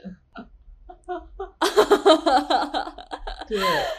就有的人质疑他是杠精，你知道吧？就是。主要是我觉得我不会抗拒，我不会觉得说我我要质疑你，然后我就不听，我不听他他在讲什么，我觉得还是会看的，只不过是我保留自己去理解和学习的那一部分。对，然后就是我觉得知乎上的人都很会讲，就是就我那个年代，就是知乎上人都很会写，而且都写的嗯非常的有，就一个事情会从不同的角度去说嘛。然后当时我刚好又打辩论，嗯，然后就会能够在一个嗯。问题里比较思辨的去看待，就是那些事情，就思辨的去看待一个事情，这件事情本身它嗯。不是一个说你要去一个什么样的社交平台才能训练的一个才才能训练的一个特对一个能能力。但是其实你必须是说，首先我们自己的这个教育体系里是没有安排一个特定的课程去训练你的思辨能力的。然后你所以你必须要通过生活里的方方面面去训练。那这种训练它一定是要有一个就是训练训练场地的，就是你什么样的一个环境能让你不断的去进行这嗯样的一个思考？我觉得首先辩论肯定是一个，就辩论它要求你不断的正方反方的去嗯预设。然后当时知乎其实也是，嗯就对我来讲，因为知乎当时它就是一个问题，它会有不同的嗯人去在讲一些不同的话题嘛，哦，然后你就会看到这个人他是这样的一个看法，那个人他是那样的一个看法，然后所有的人都对，其实包括后来的奇葩说，就世界它真的是非常多元的，哦它会让你对于不同的世界、不同的价值体系有好奇。就以前你可能也会好奇，嗯但是嗯，如何去真的在好奇之后进入到不同的平行世界，我觉得是很重要的。知乎当年是能做这样的一个，是的对，对确实是这样的。当年还是总体来说，它价值会比较多元，而且大家在讲述和讨论的时候还是比较克制的，就是更多是在好好表达观点，而不是对每个人都有自己的观点，就很重要。站队排除异对己。，就不是在带节奏，大家就真的是这么觉着的，然后我就这么说了。对，是的就书也是开启平行世界的一个非常好的，就是钥匙。嗯所以我觉得就是在早期的时候，就是你的信息品味就是由那种，就你到底看过多少种类型的平行世界吧。嗯，对，当你看的足够多的时候，你的信息品味自然就会很好，因为你永远可以知道你你当下接收的这个信息，它在信息图谱里是一个什么样的位置。但后来知乎它随着发展变成了一个，就是所谓的知乎水化事件嘛，其实就是随着用户量的变大，就它内容被稀释了，而且当年嗯我关注的那些大 V 都纷纷的走上了人生的下一个阶段嘛，所以知乎现在大家都当百度用嘛，就是当百度知道用，就是有什么事情可能上去查一下，可能能查翻到一些陈年信息。知乎现在给我的感觉就是，我觉得它挺好的，就这个世界上有知乎肯定比没有知乎要好。但我同时我也觉得挺可惜的，挺可惜的，并不是知乎的发展吧，挺可惜的是，我其实不知道现在的年轻人，啊，说年轻人是吧？我其实不知道现在的就是大学生这个年纪的同学都在什么样的平台上去看不同的价值体系。哦，我也对，因为现在这一类的平台和软件，它都不太像是会提供这种，就是难道是微信公众号？我觉得 may- maybe maybe 我觉得这可能真的是 B 站吗？不确定。我不觉得，我其实不觉得 B 站是一个真正能提供对，因为其实你真正说到 B 站的话，我觉得 B 站在纯内容产生这一块来说，它它很多问题。对，我其实不是在唱衰 B 站，我其实对 B 站未来还是，如果是它一直向好的方向发展的话，我觉得它未来还是，嗯、有很大发展潜力的。但是现阶段来说，就只单说内容创造这一块，就还处于一种很初级的状态。B 站它可能的一个问题是，它仍然，嗯，是需要你主动去操作，你才能检索到不同体系、不同价值主张的内容的。就是你自然的情况下，其实还是很难被推荐到完全不同的一个不同价值主张的内容的。仍然是需要你有一个很强主动性，而不是说只是在那边 Q time，嗯你也可以感受到那种很强的思辨感的。这个其实知乎当年是能做到的。知乎当年其实就相当于是说我就是在 Q time，我也没关注谁，然后我也就是没有什么明确的目的性，但是我仍然能够在这种呃 Q time 的过程中遇到非常多有意思的观点。但是现在其实，在各大平台上都很难遇到这样的一个体验了吧？对，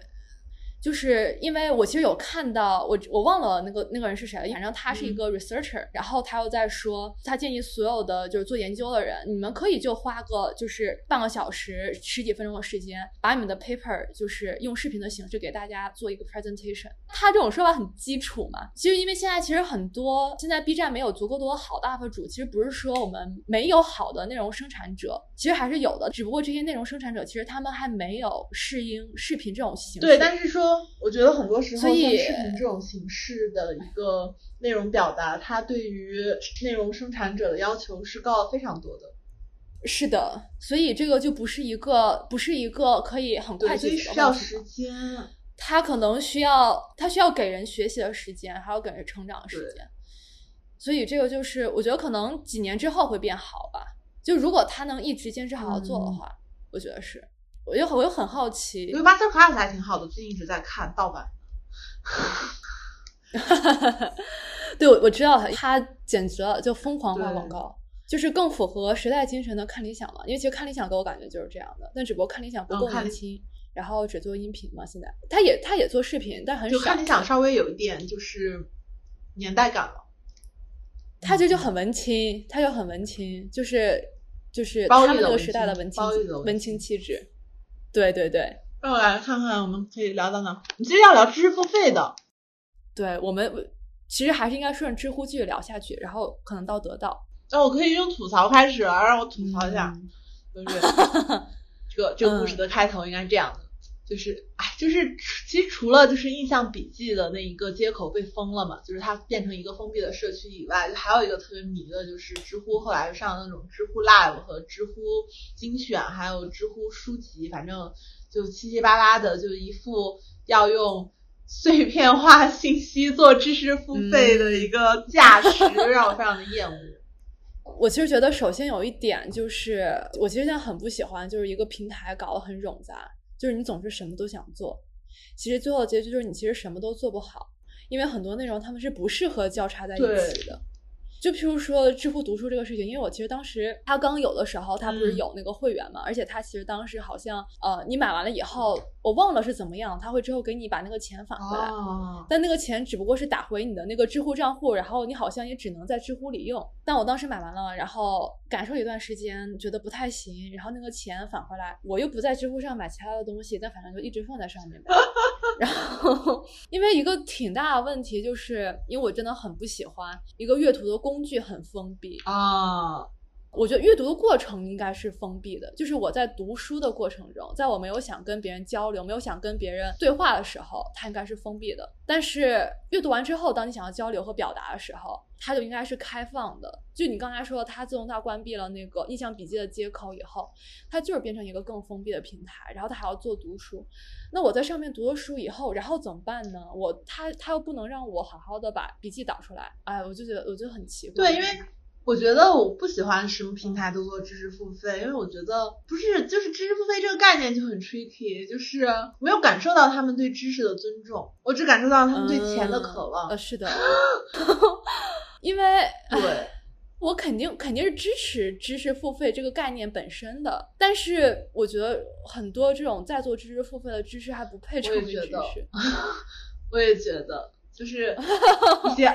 其实就是换一个名称，大家可能更容易理解，就是二手信息付费。你都二手信息了，我还要给你付费，嗯要给我一个理由。就除非你是一个策展人级别的一个一个二手信息，对就是说，就这些信息在你的手里，它经过了一些更有机的组合，它变成了一个很有趣的结构，我才会为你的这个东西去做额外的付费。不然的话，就是你把东西嚼碎了，然后吐给我，还要让我付费，我我觉得不行，我觉得我无法接受，而且是这样的，你知道，就是其实知乎的这种所谓的知识付费，还有包括得到啊，就是它是包括得到的那种知识付费，终于说到得到了，就是得到的这种知识付费，它本质上其实就是在做出版，就线上出版。然后只不过是说，原来的出版行业是在线下进行的，然后他们相当于把出版行业这个事情进行了一个电子化，然后，嗯，在线上用得到或者知乎这样的一个概念或者一个品牌戳，他们平台上或者他们就是连接到的一些碎片化的线上信息，给变成一门课程或者一本书或者一个杂志。嗯 anyway 就是电子版的。然后很显然，就是这两个平台本身它做内容的能力，其实有的时候是高于他所找到的那些内容生产者的，这是我的一个感受。就而而他俩其实也并不是说就多厉害了。他们两个做商业挺厉害的，他们两个如果就不做商业或者是做相关话题的话，我觉得 maybe 会是一个不错的所谓的出版商，对。而他们找到的那一些内容的生产者，居然还不如他们。然后他们通过他们自己的这个得到也好，或者知乎也好的品牌，去给这些内容生产者赋能，这个东西，就就这这钱，我是真的真的交给了得到和知乎，而不是交给了内容生产者。那你就这样的一个商业模式，能得到多好的内容？嗯。是的，对我自己其实完全没有得到，就是就是罗罗振宇他本身就是一个商人嘛，然后你听他讲商业思维的话，其实是能听的，就人家就是一个成功的商人，你听他讲商业思维，这专业对口就可以听。所以其实得到上的逻辑思维的节目还挺好的，而且我还推荐了我爸妈听，因为这上面的内容很适合老年人听，就他讲的很明白嘛。就得到的品控做的很有意思嘛，就它它是做成那种工业化生产，所以我当时做内容的时候，为了学习它是怎么做内容的，就下载了用了一段时间。我之前有一个非常喜欢的一个，就是一个作家吧，也不算作家，一个科学家，一个科学家做不下去的人，他现在就在那个得到上就开了一个课程吧，叫精英日课。从这个名字我就很讨厌，就是精英日课。对，我就需要每天做这种事情的人，就是不是真的精英，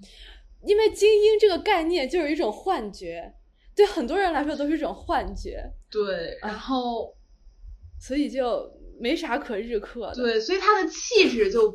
不行，就从气质上来讲，我就很讨厌。然后。就是每一集的话，他会给你讲一本书，然后那本书就是可能在国外发出来，可能暂时没有中译版，或者得到很快要做中译版的那种书，然后给你讲那些书里面的内容，然后那些书其实本身都是非常不错的人写的，比如说《生命三点零》，比如说《Life Life 三点零》的。啊啊，对对，你跟我说过，你就是的，是的，我就在上面听了，然后我在上面听，跟我实际看，因为那本书我实际看了嘛，完全两个感受。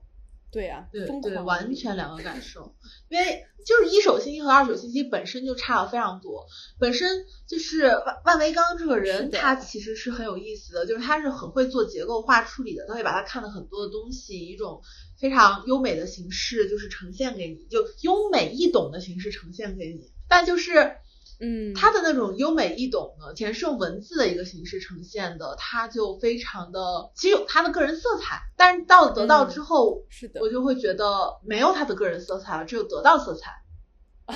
对，而得到本身它又是让我觉得是一个内容质量非常不稳定的，内容质感倒是一直很稳定，但是它的内容质量我觉得不是很稳定，它内容质感就 对气质相似，内容就很难讲了。其实罗振宇很强，就是这样的。托布花也很强，这也没有什么可说的。但就是他们做内容吧，唉，就可能是填补了一个市场空白，只能这么说。就因为现在大家不看书了嘛，大家就是需要线上电子出版业。就客观来讲是这样的，主观上来讲就是，主观上来讲就是我很烦得到的原因，就是影响身对，而且我很烦得到的最本质的原因就是我很烦得到创造了这样的一批人。就是他们的精神成分可能就是百分之二十的罗振宇，然后百分之什么三十的张家伟，然后百分之十的什么谁谁谁，你知道吗？就是因为这群人他又真的很会做传播，他的内容质量也真的还行，然后他们就以一种非常病毒式的状态侵占了很多年轻人的这个思维阵地。其实真的这些人真的不是被罗振宇这样的思维侵占了，我也就算了。就是毕竟罗振宇他其实是一个可以被理解的质量还不错的一个内容体系，但是呢，就有的人因为罗振宇去听得到其他的有的没的东西，然后被占领了心智，我真的是，然后就开始渐渐奇怪，对，然后就渐渐得到化，罗振宇肯定是属于罗振宇、梁宁，包括万维钢，他肯定是属于得到里面非常 top 的内容，就是非常头部的内容。就算你不喜欢得到，肯定也是值得一听的。嗯，就是做卫生的时候听一下。但是得到里还有大量的内容不是这样的内容，而且得到的气质是非常垃圾的气质。啊，我是不是说了非常极端的话？那没有关系，这这个我是真的这么觉着的。他气质就是没有气质，他气质是特别去人类化的。就是他虽然说了非常多，我把这个东西说成人话，就是所谓的就是降维，但是知识的本质不是这样的。教学一般都是讲艺术而不讲流程，当然教学是可以 SOP 化一些东西的，但是但我觉得里面最关键的因素仍然是人，所以我觉得我会觉得 Master Class 我看完之后，我觉得它的气质非常好，因为它它虽然有一个非常鲜明的内容生产流程，但是它的每一门不同专业的课程，它出来的气质其实都是不太一样的。它都有那个人的烙印，但是得到出来的之后就没有那个人的烙印，而是有得到的烙印了，或者说罗振宇的烙印。我不明白内容生产者为什么要这样对待自己的内容。我觉得，对啊，我觉得，我觉得好可怕啊！对你就像企鹅出版社，对吧？就企鹅出版社，它做出来的东西，你是觉得，就是它有很强的企鹅烙印，但是它更多的是，就是企鹅，它是帮你去弥补一些你不擅长的东西。我以前就得到这个事情，我以前其实。就很讨厌，但没有办法说。但进来我可以说了，因为我真的用了非常久。它品牌就做的这个质感真太差了，就 Master Class 的质感是好的，然后企鹅这种质感是好的，甚至我觉得中性的质感都是好的。但是是的，得到的质感就是让我觉得，我自己其实不会想用得到，就包括像知乎后来做的那些功能，除了知乎读书，我不是尝试过一次嘛，然后剩下其他的我基本。我好像听过一次知乎 Live，我觉得我可能在不喜欢被剧透这个事情体现在就生活方方面面，就是在学习知识上也是一样的。就是如果我想学习的话，包括我之前说，如果我对这个东西感兴趣的话，我其实不太想看，就是我觉得我不够信任的知识嘛，我更想去自己学习嘛。有的人可能会觉得，就是说我可以先看一下那样相对来说比较业余，但是比较趣味性比较强的内容，可能先获得兴趣啊。但是对我来说，我就被剧透了，就是，所以我也我也不喜欢听别人给我讲书。就如果这本书我想看的话，我就自己去看了。除非你只是那种介绍性的跟我说这本书是在讲什么内容，就譬如说它是呃一个小女孩去冒险的故事，然后到此为止吧，不要再继续跟我说了，我不想听。所以我自己 真的以人为单位之后就好多了，因为就以人为单位之后，就是只要这个人你喜欢，他最后的那个给到你的信息的过滤器啊就很好，基本上没有踩过雷。主要是可能会比较稳定，就包括当然了，不喜欢的人的信息就是不看这件事情，有有的时候你会发现也没有错过什么。我自己其实是会，我不我不会看的很多。我其实也不是会特别刻意的这样去做，只不过可能就是在譬如说 Twitter 上，或者说是一些一些订阅上，我可能会特别订阅和我相反，或者我觉得我可能不会很喜欢的。我是那样，就是对我来说是打破我自己 bubble，打破我自己是有意的在打破打破我自己 confirmation bias 的一种方法。你是在有意的打破那个我 Twitter bubble。是的，因为对我来说这是这个参照物，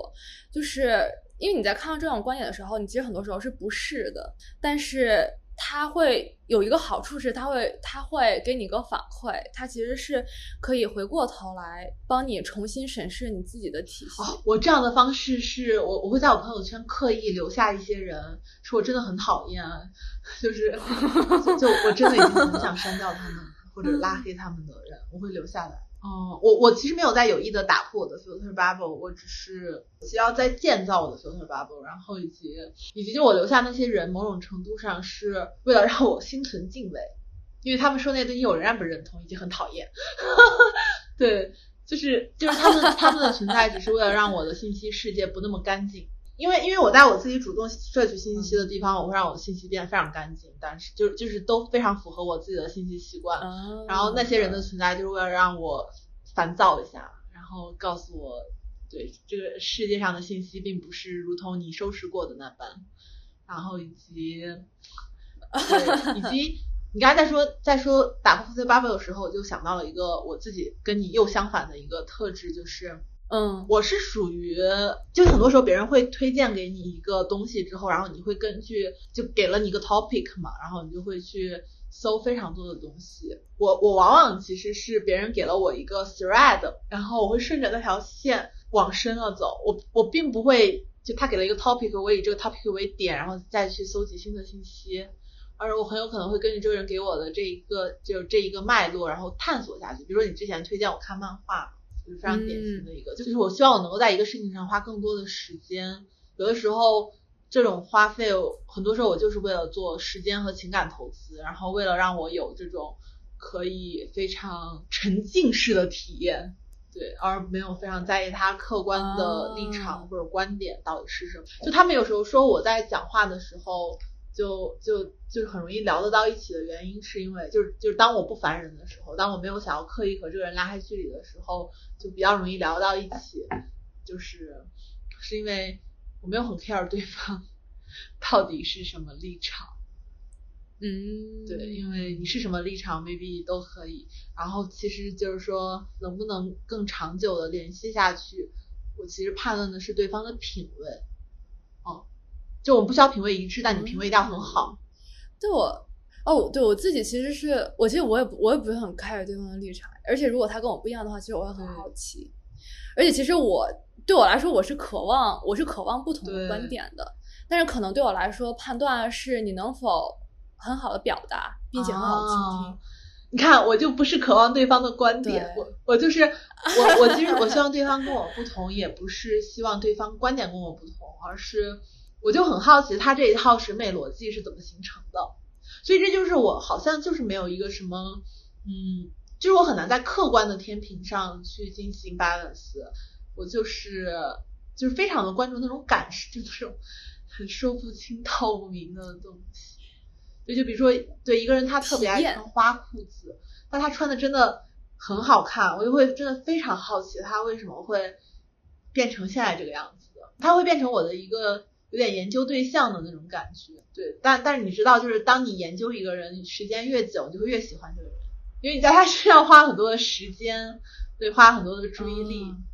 因为我自己本身我很我很喜欢观察人类嘛，就因为像我，如果我朋友圈里，虽然我现在已经完全不刷朋友圈了，但是我之前其实有留过很多，我觉得是跟我，嗯，我就觉得很奇怪的人的，我其实就是很好奇他们是怎么生活的。你是之前就这样的吗？还是你自从开始做生涯之后有这样的？我不知道，但给我感觉你可能很很在意他的他的体系，他的脉络。然后你自己其实也很渴望体系化，对，因为我其实就我会把人降维进行观察，降维观察它的一个特征其实就是在观察体系和脉络。但是降维观察这件事情本身，是的，我觉得就是我我降维观察的这一个阶段，我觉得很有可能很快就要结束了，它现在还没有结束，就你懂的，就跟我上次跟你聊天的时候说到我自己很多个人的感受是一致的，就是说我我会感觉到，嗯，这种。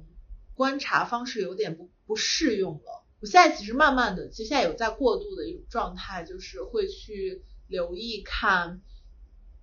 就是我喜欢的人之间的共性。对，因为其实我觉得系统或者体系这样词，比起说是降维，我觉得其实反而是有点太高维了。然后你想要把这个一个人适配在这样的模型里的时候，他就会不得不去降维，因为它是一个太高维的框架了。所以他为了满足这样的框架，他就要削去很多。对，因为我们自己的知识体系或者说自己的理解能力，就大脑的 CPU，其实对于那么高维的事情是没有办法快速求解的。所以我自己就会觉得二维象限是最节能的嘛，但其实就是不不完备。呃，因为其实我其实直到现在也是每天要接触很。真的很多接触很多模型的人，就是我自己的，我是指学习和工作上，因为数学这个过程，其实它是把一个就把一个复杂的现实问题抽象成一个很本质的数学问题，然后你就找到并且证明它的 solution。不能说并不关心就是所有的变化吧，只不过说一些无关条件的变化它并不关心。然后编程这个过程，它其实就是以这个最本质的 solution 为基础，把它拿回去再去解决现实中的一些复杂问题。但它无论这个方向是什么样的，但它其实最核心的都是那个本质的问题。那其实这个本质的问题，它在有一些问题中，它对它最后得到的是一个模型，是一个算法。但是如果说到人到生活这个维度上来说，对我来说，它可能就只有几条原则或者说几条底线了。因为你如果是再高的体系也好，模型也好，它就需要经过加工。它就变成一个更高维的东西了。其实这个所谓的本质问题，就是一个无法继续拆解的问题单位嘛。如果它不够本质的话，它会变成很多束缚，然后很容易演演变成 stereotype 嘛。所以其实对我来说，我自己在看人或者说在看世界的时候，我其实就是想要看它这种最根本的问题。我找到这个最本质的无法拆解的问题单位以后，我我就 OK 了。然后它剩下其他怎么变化，它有它。所以你找到的那其实它你找到的那个本质的单位是什么呢？嗯，你这个问题这个问题太大了，我觉得要具体到某一个问题上。就是你在不同的问题里可能会有一个本质单位，不一定只有一个。就他们这个本质的单位其实就是一些，就像我我之前说的，它其实很多时候它只是一些很基本很基本的原则。我在百分之九十的情况下，我其实都不是很 care 别人在别人在干什么，或者别人在表达什么。我不是说我不是说不关心，而是说因为他们这些表达并没有触及到。我自己所设我自己所设置的一些本质问题，我自己的感受是，嗯，上一次上一次我们在说那个的问题的时候嘛，就关于这个表象的东西，嗯，我发现就是说我理解一些事情的时候，我会有一种焦虑感，焦虑感就是来源于我我需要全然理解这件事情，但是其实全然理解一件事情本身它就是很难的，所以在我上一个。阶段里面，其实我希望，其实我是通过降维的方式去试图全然理解。当然，因为我经历过太多次失败了，嗯，就是经常理解着理解着，其实就不太，就是说那些模型就不太适配了，所以我就我又换新的模型了嘛，对吧？就是你应该知道，我是一个疯狂建模，然后我的那个 Voodoo Pad 就是 Ver 一点零、一点一、一点二、三点一的这种，对。我一直在试图做这样的事情，我打算就是解决问题，但实际上没有解决，最后就不得不变成，它也降维成了一种训练，就会降维成了一种思考的一种方式吧。就是想要你去直击那些本质问题的时候，发现就对于我来讲，就现在如何去直击这些问题也很难。对，但是但是我觉得我知道我知道这个区别了。就是如果说，就即使把我现在我所得到的一些所谓的本质问题的答案给你，你可能也不会满意的啊，因为就是因为你会你想要完全解决这个问题嘛。但是你知道，我是有一点怎么说呢？就如果说如果说我已经拿到这个游戏的完整攻略了，我就不会再玩它了。所以，当我在做这件事情的时候，我所谓的很多本质问题，其实是跟我自己本身关心的一些本质问题是一致的。然后，它之外的所有内容对我来说就只是变化啊，就是新鲜感。我我刚好跟你玩游戏的 对，然后我是。我就是很渴望有新鲜感的，就如果说我已经完全掌握了这个问题，对我来说就是索然无味了，就，所以我对这个事情本身来说也没有很执着。哦，所以我跟你玩游戏的习惯真的是，我觉得玩游戏的习惯真的体现非常多，就是你看完完整攻略，你不会玩了吗？但是我对于我特别喜，我就是要么这个游戏我就不玩了，就是我我可能玩十分钟我就觉得。特别特别没没意思，我就拜拜了。然后要么我就是这个游戏我会玩不止一遍，然后我第一遍是会完全不看攻略的，然后第一遍我是第一遍我是非常害怕剧透的，然后就是我希望我能够获得沉浸式的体验。对，然后第二遍开始就不一样了，第二遍开始我在玩游戏的状态就会变成 疯狂解锁奖杯，就是对，然后还会做笔记的那种，然后对你会研究然后。所以我第一遍玩可能更多的是在体验，然后第二遍我其实在追求 high performance。我对，但我我就是一个对，其实这个是我问题，就是它有好的地方，有不好的地方。就是好的地方就是相对来说，我对是就我对很多突发情况应对会比较，就是对我来说就是一个新鲜的事情。因为你一直疯狂被新鲜感包围。对，然后就是，然后这种渴望新鲜感也会就不断的激励我去寻找新的东西嘛。但是其实它带给我的问题就是，很多事情你想要做好，你可能必须要经过长时间相对来说比较枯燥的反复训练的。但是对我来说就是很难。但我觉得就是人本来就是奇形怪状的，对，就挺好的。对，所以我最后就是没有选择那样的行业。我不能选择太太要我这样的地方。就我也不是那种可以疯狂进行刻意练习的人，就是我是、嗯我是没有办法就是自发性进行刻意练习的人，我是特别需要有外界激励。就我的外界激励从小时候就是这样的，哦就是比如说你如果考年级第一就给你一个什么，然后你如果考对吧，就是你如果考班级第一就给你一个什么，你如果考年级第一就给你一个什么，就是都是有非常明确的这种反馈机制的。我打游戏也是这样，就是我打游戏会追求的那个 high performance，也是因为它有一个特别明确的奖杯嘛。我就是那种强迫症，我就是特别需要啊，不要说强迫症，对对对，收集强迫所有的奖杯好。对我就是那种会需要对收集收集癖癖，然后就这种人类的劣根性，真的，采集时代的这种，对，然后完了，完了，完了完了，你知道，就是有一些奖杯是那种的，就是你在什么地方失败一百次，然后他会给你一个特别的奖杯称号嘛，就是你知道有有游戏会这样，哦，我也会，我也会就强行失败一百次，为了他专门失败一百次，天哪！对，当然没有强行，就为了他强行失败一百次，可能为了他强行再失败，可能五十九次吧。哦因为可能前面已经失败了很多次了。所以你知道，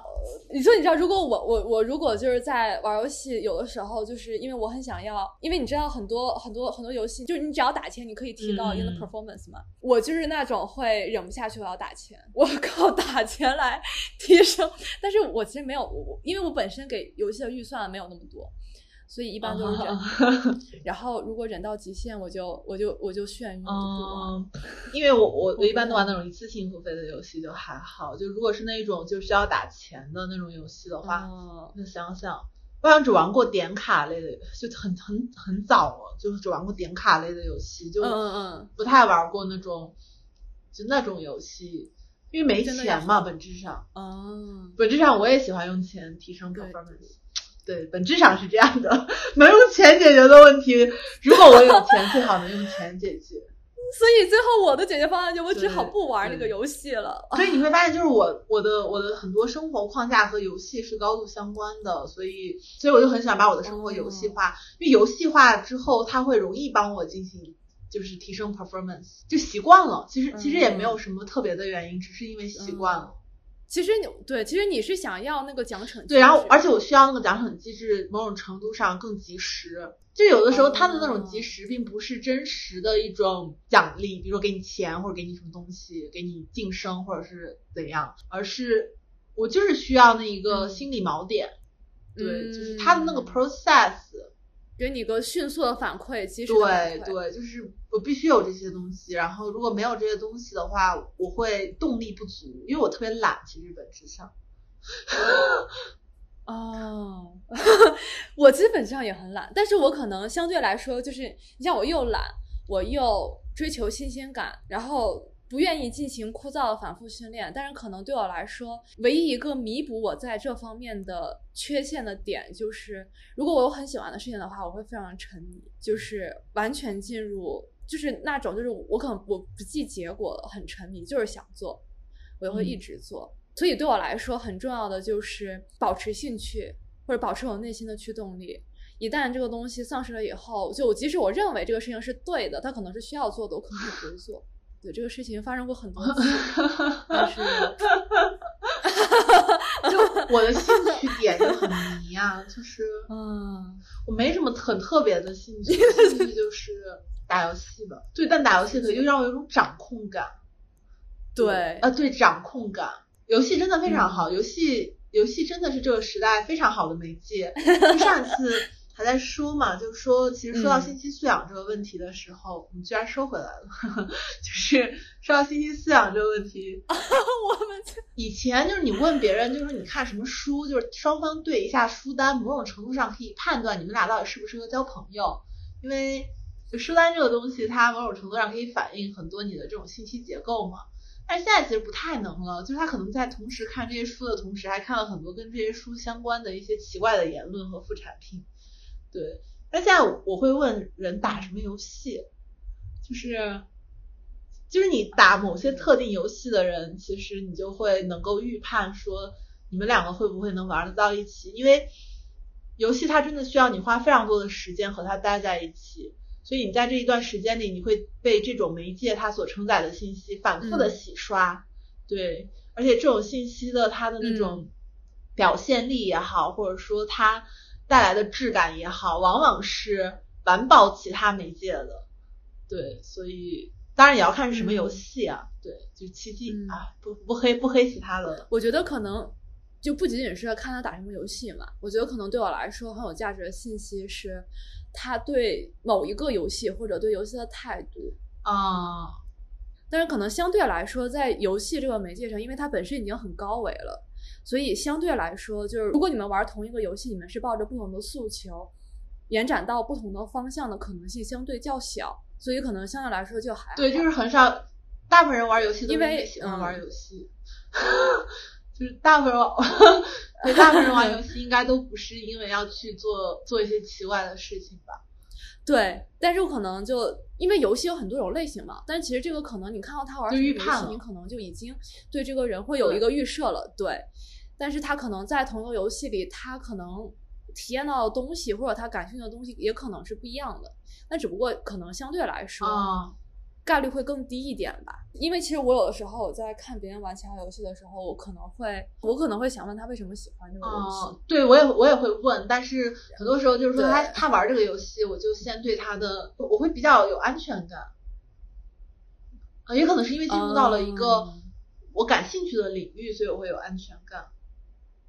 对，哦就其他领域，但其实游戏领域我也没有很熟，我只是喜欢，就是只是根据我为数不多的人生经验，我感觉他没有，他是我的避雷针。对，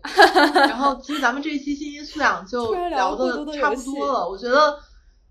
我觉得，我觉得总结一下嘛，我们还有什么没有聊过？豆瓣。对，因为咱俩都豆瓣也没什么玩嘛聊的。所以其实其实我们这一期总结下来的话，我觉得很核心的一点就是，我很想核心表达的一点就是，接收信息的时候最简单的就是以人为单位。对，就比如说哦在听我们播客的 听众朋友们，就是，对，就是其实订阅我们可能，就订阅我们主要应该就是。订阅我们其实主要是目前订阅我们的应该全是我们的朋友吧，应该百分之 九都是咱们认识九的可能都是我们不要百分之九十九没有那么多人订阅，都百分之九十九那个人就不整了。对，就是、嗯就大粉其实还是咱们的朋友和，对，所以我我朋友给我反馈是说，他觉得听播客就好像感觉跟我一起喝了一杯下午茶一样，就是，对对对，他他觉得好像在在线喝茶。就他当时是在跑步，在健身房的时候跑，一边哦一边跑步一边听，然后给我的反馈。你知道我的朋友的全部都是就是那种，哎，我的朋友都就都都就都很甜的那一种，就你 然后又好喜欢，好期待，然后等等等等，哎，就哦所以我觉得其实本质上订阅我们的，其实朋友，我反倒觉得就是咱们的朋友订阅我们的号的价值的话，可能就是大家分隔世界各地，所以很难一起见面，所以就了解一下新动态吧。就是如果我自己很好的朋友，其实是的就是如果有播客的话，我应该也是会像我听你的，就是我以前听你的播客也好，或者 B 站也好，就是 就心态是差不多的嘛，就是同步一下信息。然后，嗯，是但我觉得对于不认识我们的人来讲的话，可能其实就是，就我觉得咱们俩能做到的一些东西，其实就比较真诚的去分享吧，就是因为不盈利嘛。是的，对，对，哦 对，我们其实准准确的说，就只是供人参观的标而且。我觉得以人为单位这件事情，就是我们两个本身其实在做人上都还是蛮有个人特点的，嗯，就是有一些特点不是什么好的特点，是，的，但是 对，但是都还是比较有特点的。其实，对我觉得我们这样的内容做成文字版的，可能不一定对人有太大价值，但是因为有的时候说的废话太多了，是的，然后然后话题也不是非常是的明确，然后不过如果其实做成流媒体的话，我觉得还挺好的。就是所以所以还是希望大家，嗯，如果听了我们的节目之后有什么就是意见或者反馈的话，就非常欢迎大家发邮件给我们。邮件的链接我们会附在这期的节目简介上。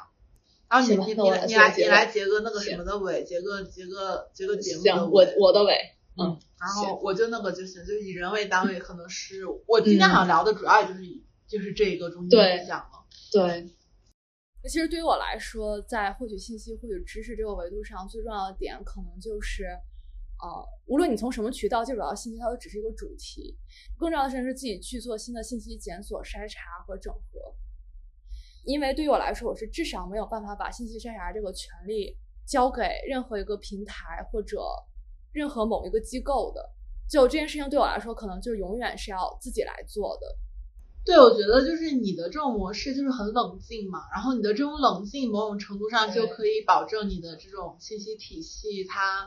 不会因为时代的一些奇怪的特性，嗯，对而变得非常的不稳定。因为就我们之前开头说的嘛，就是每次媒介它出现新的形式之后，其实信息素养这个事情就是会被这种嗯。新的给提，就再提一遍，就可能下一次可能嗯。还会就是就这个话题它是一个周期性话题，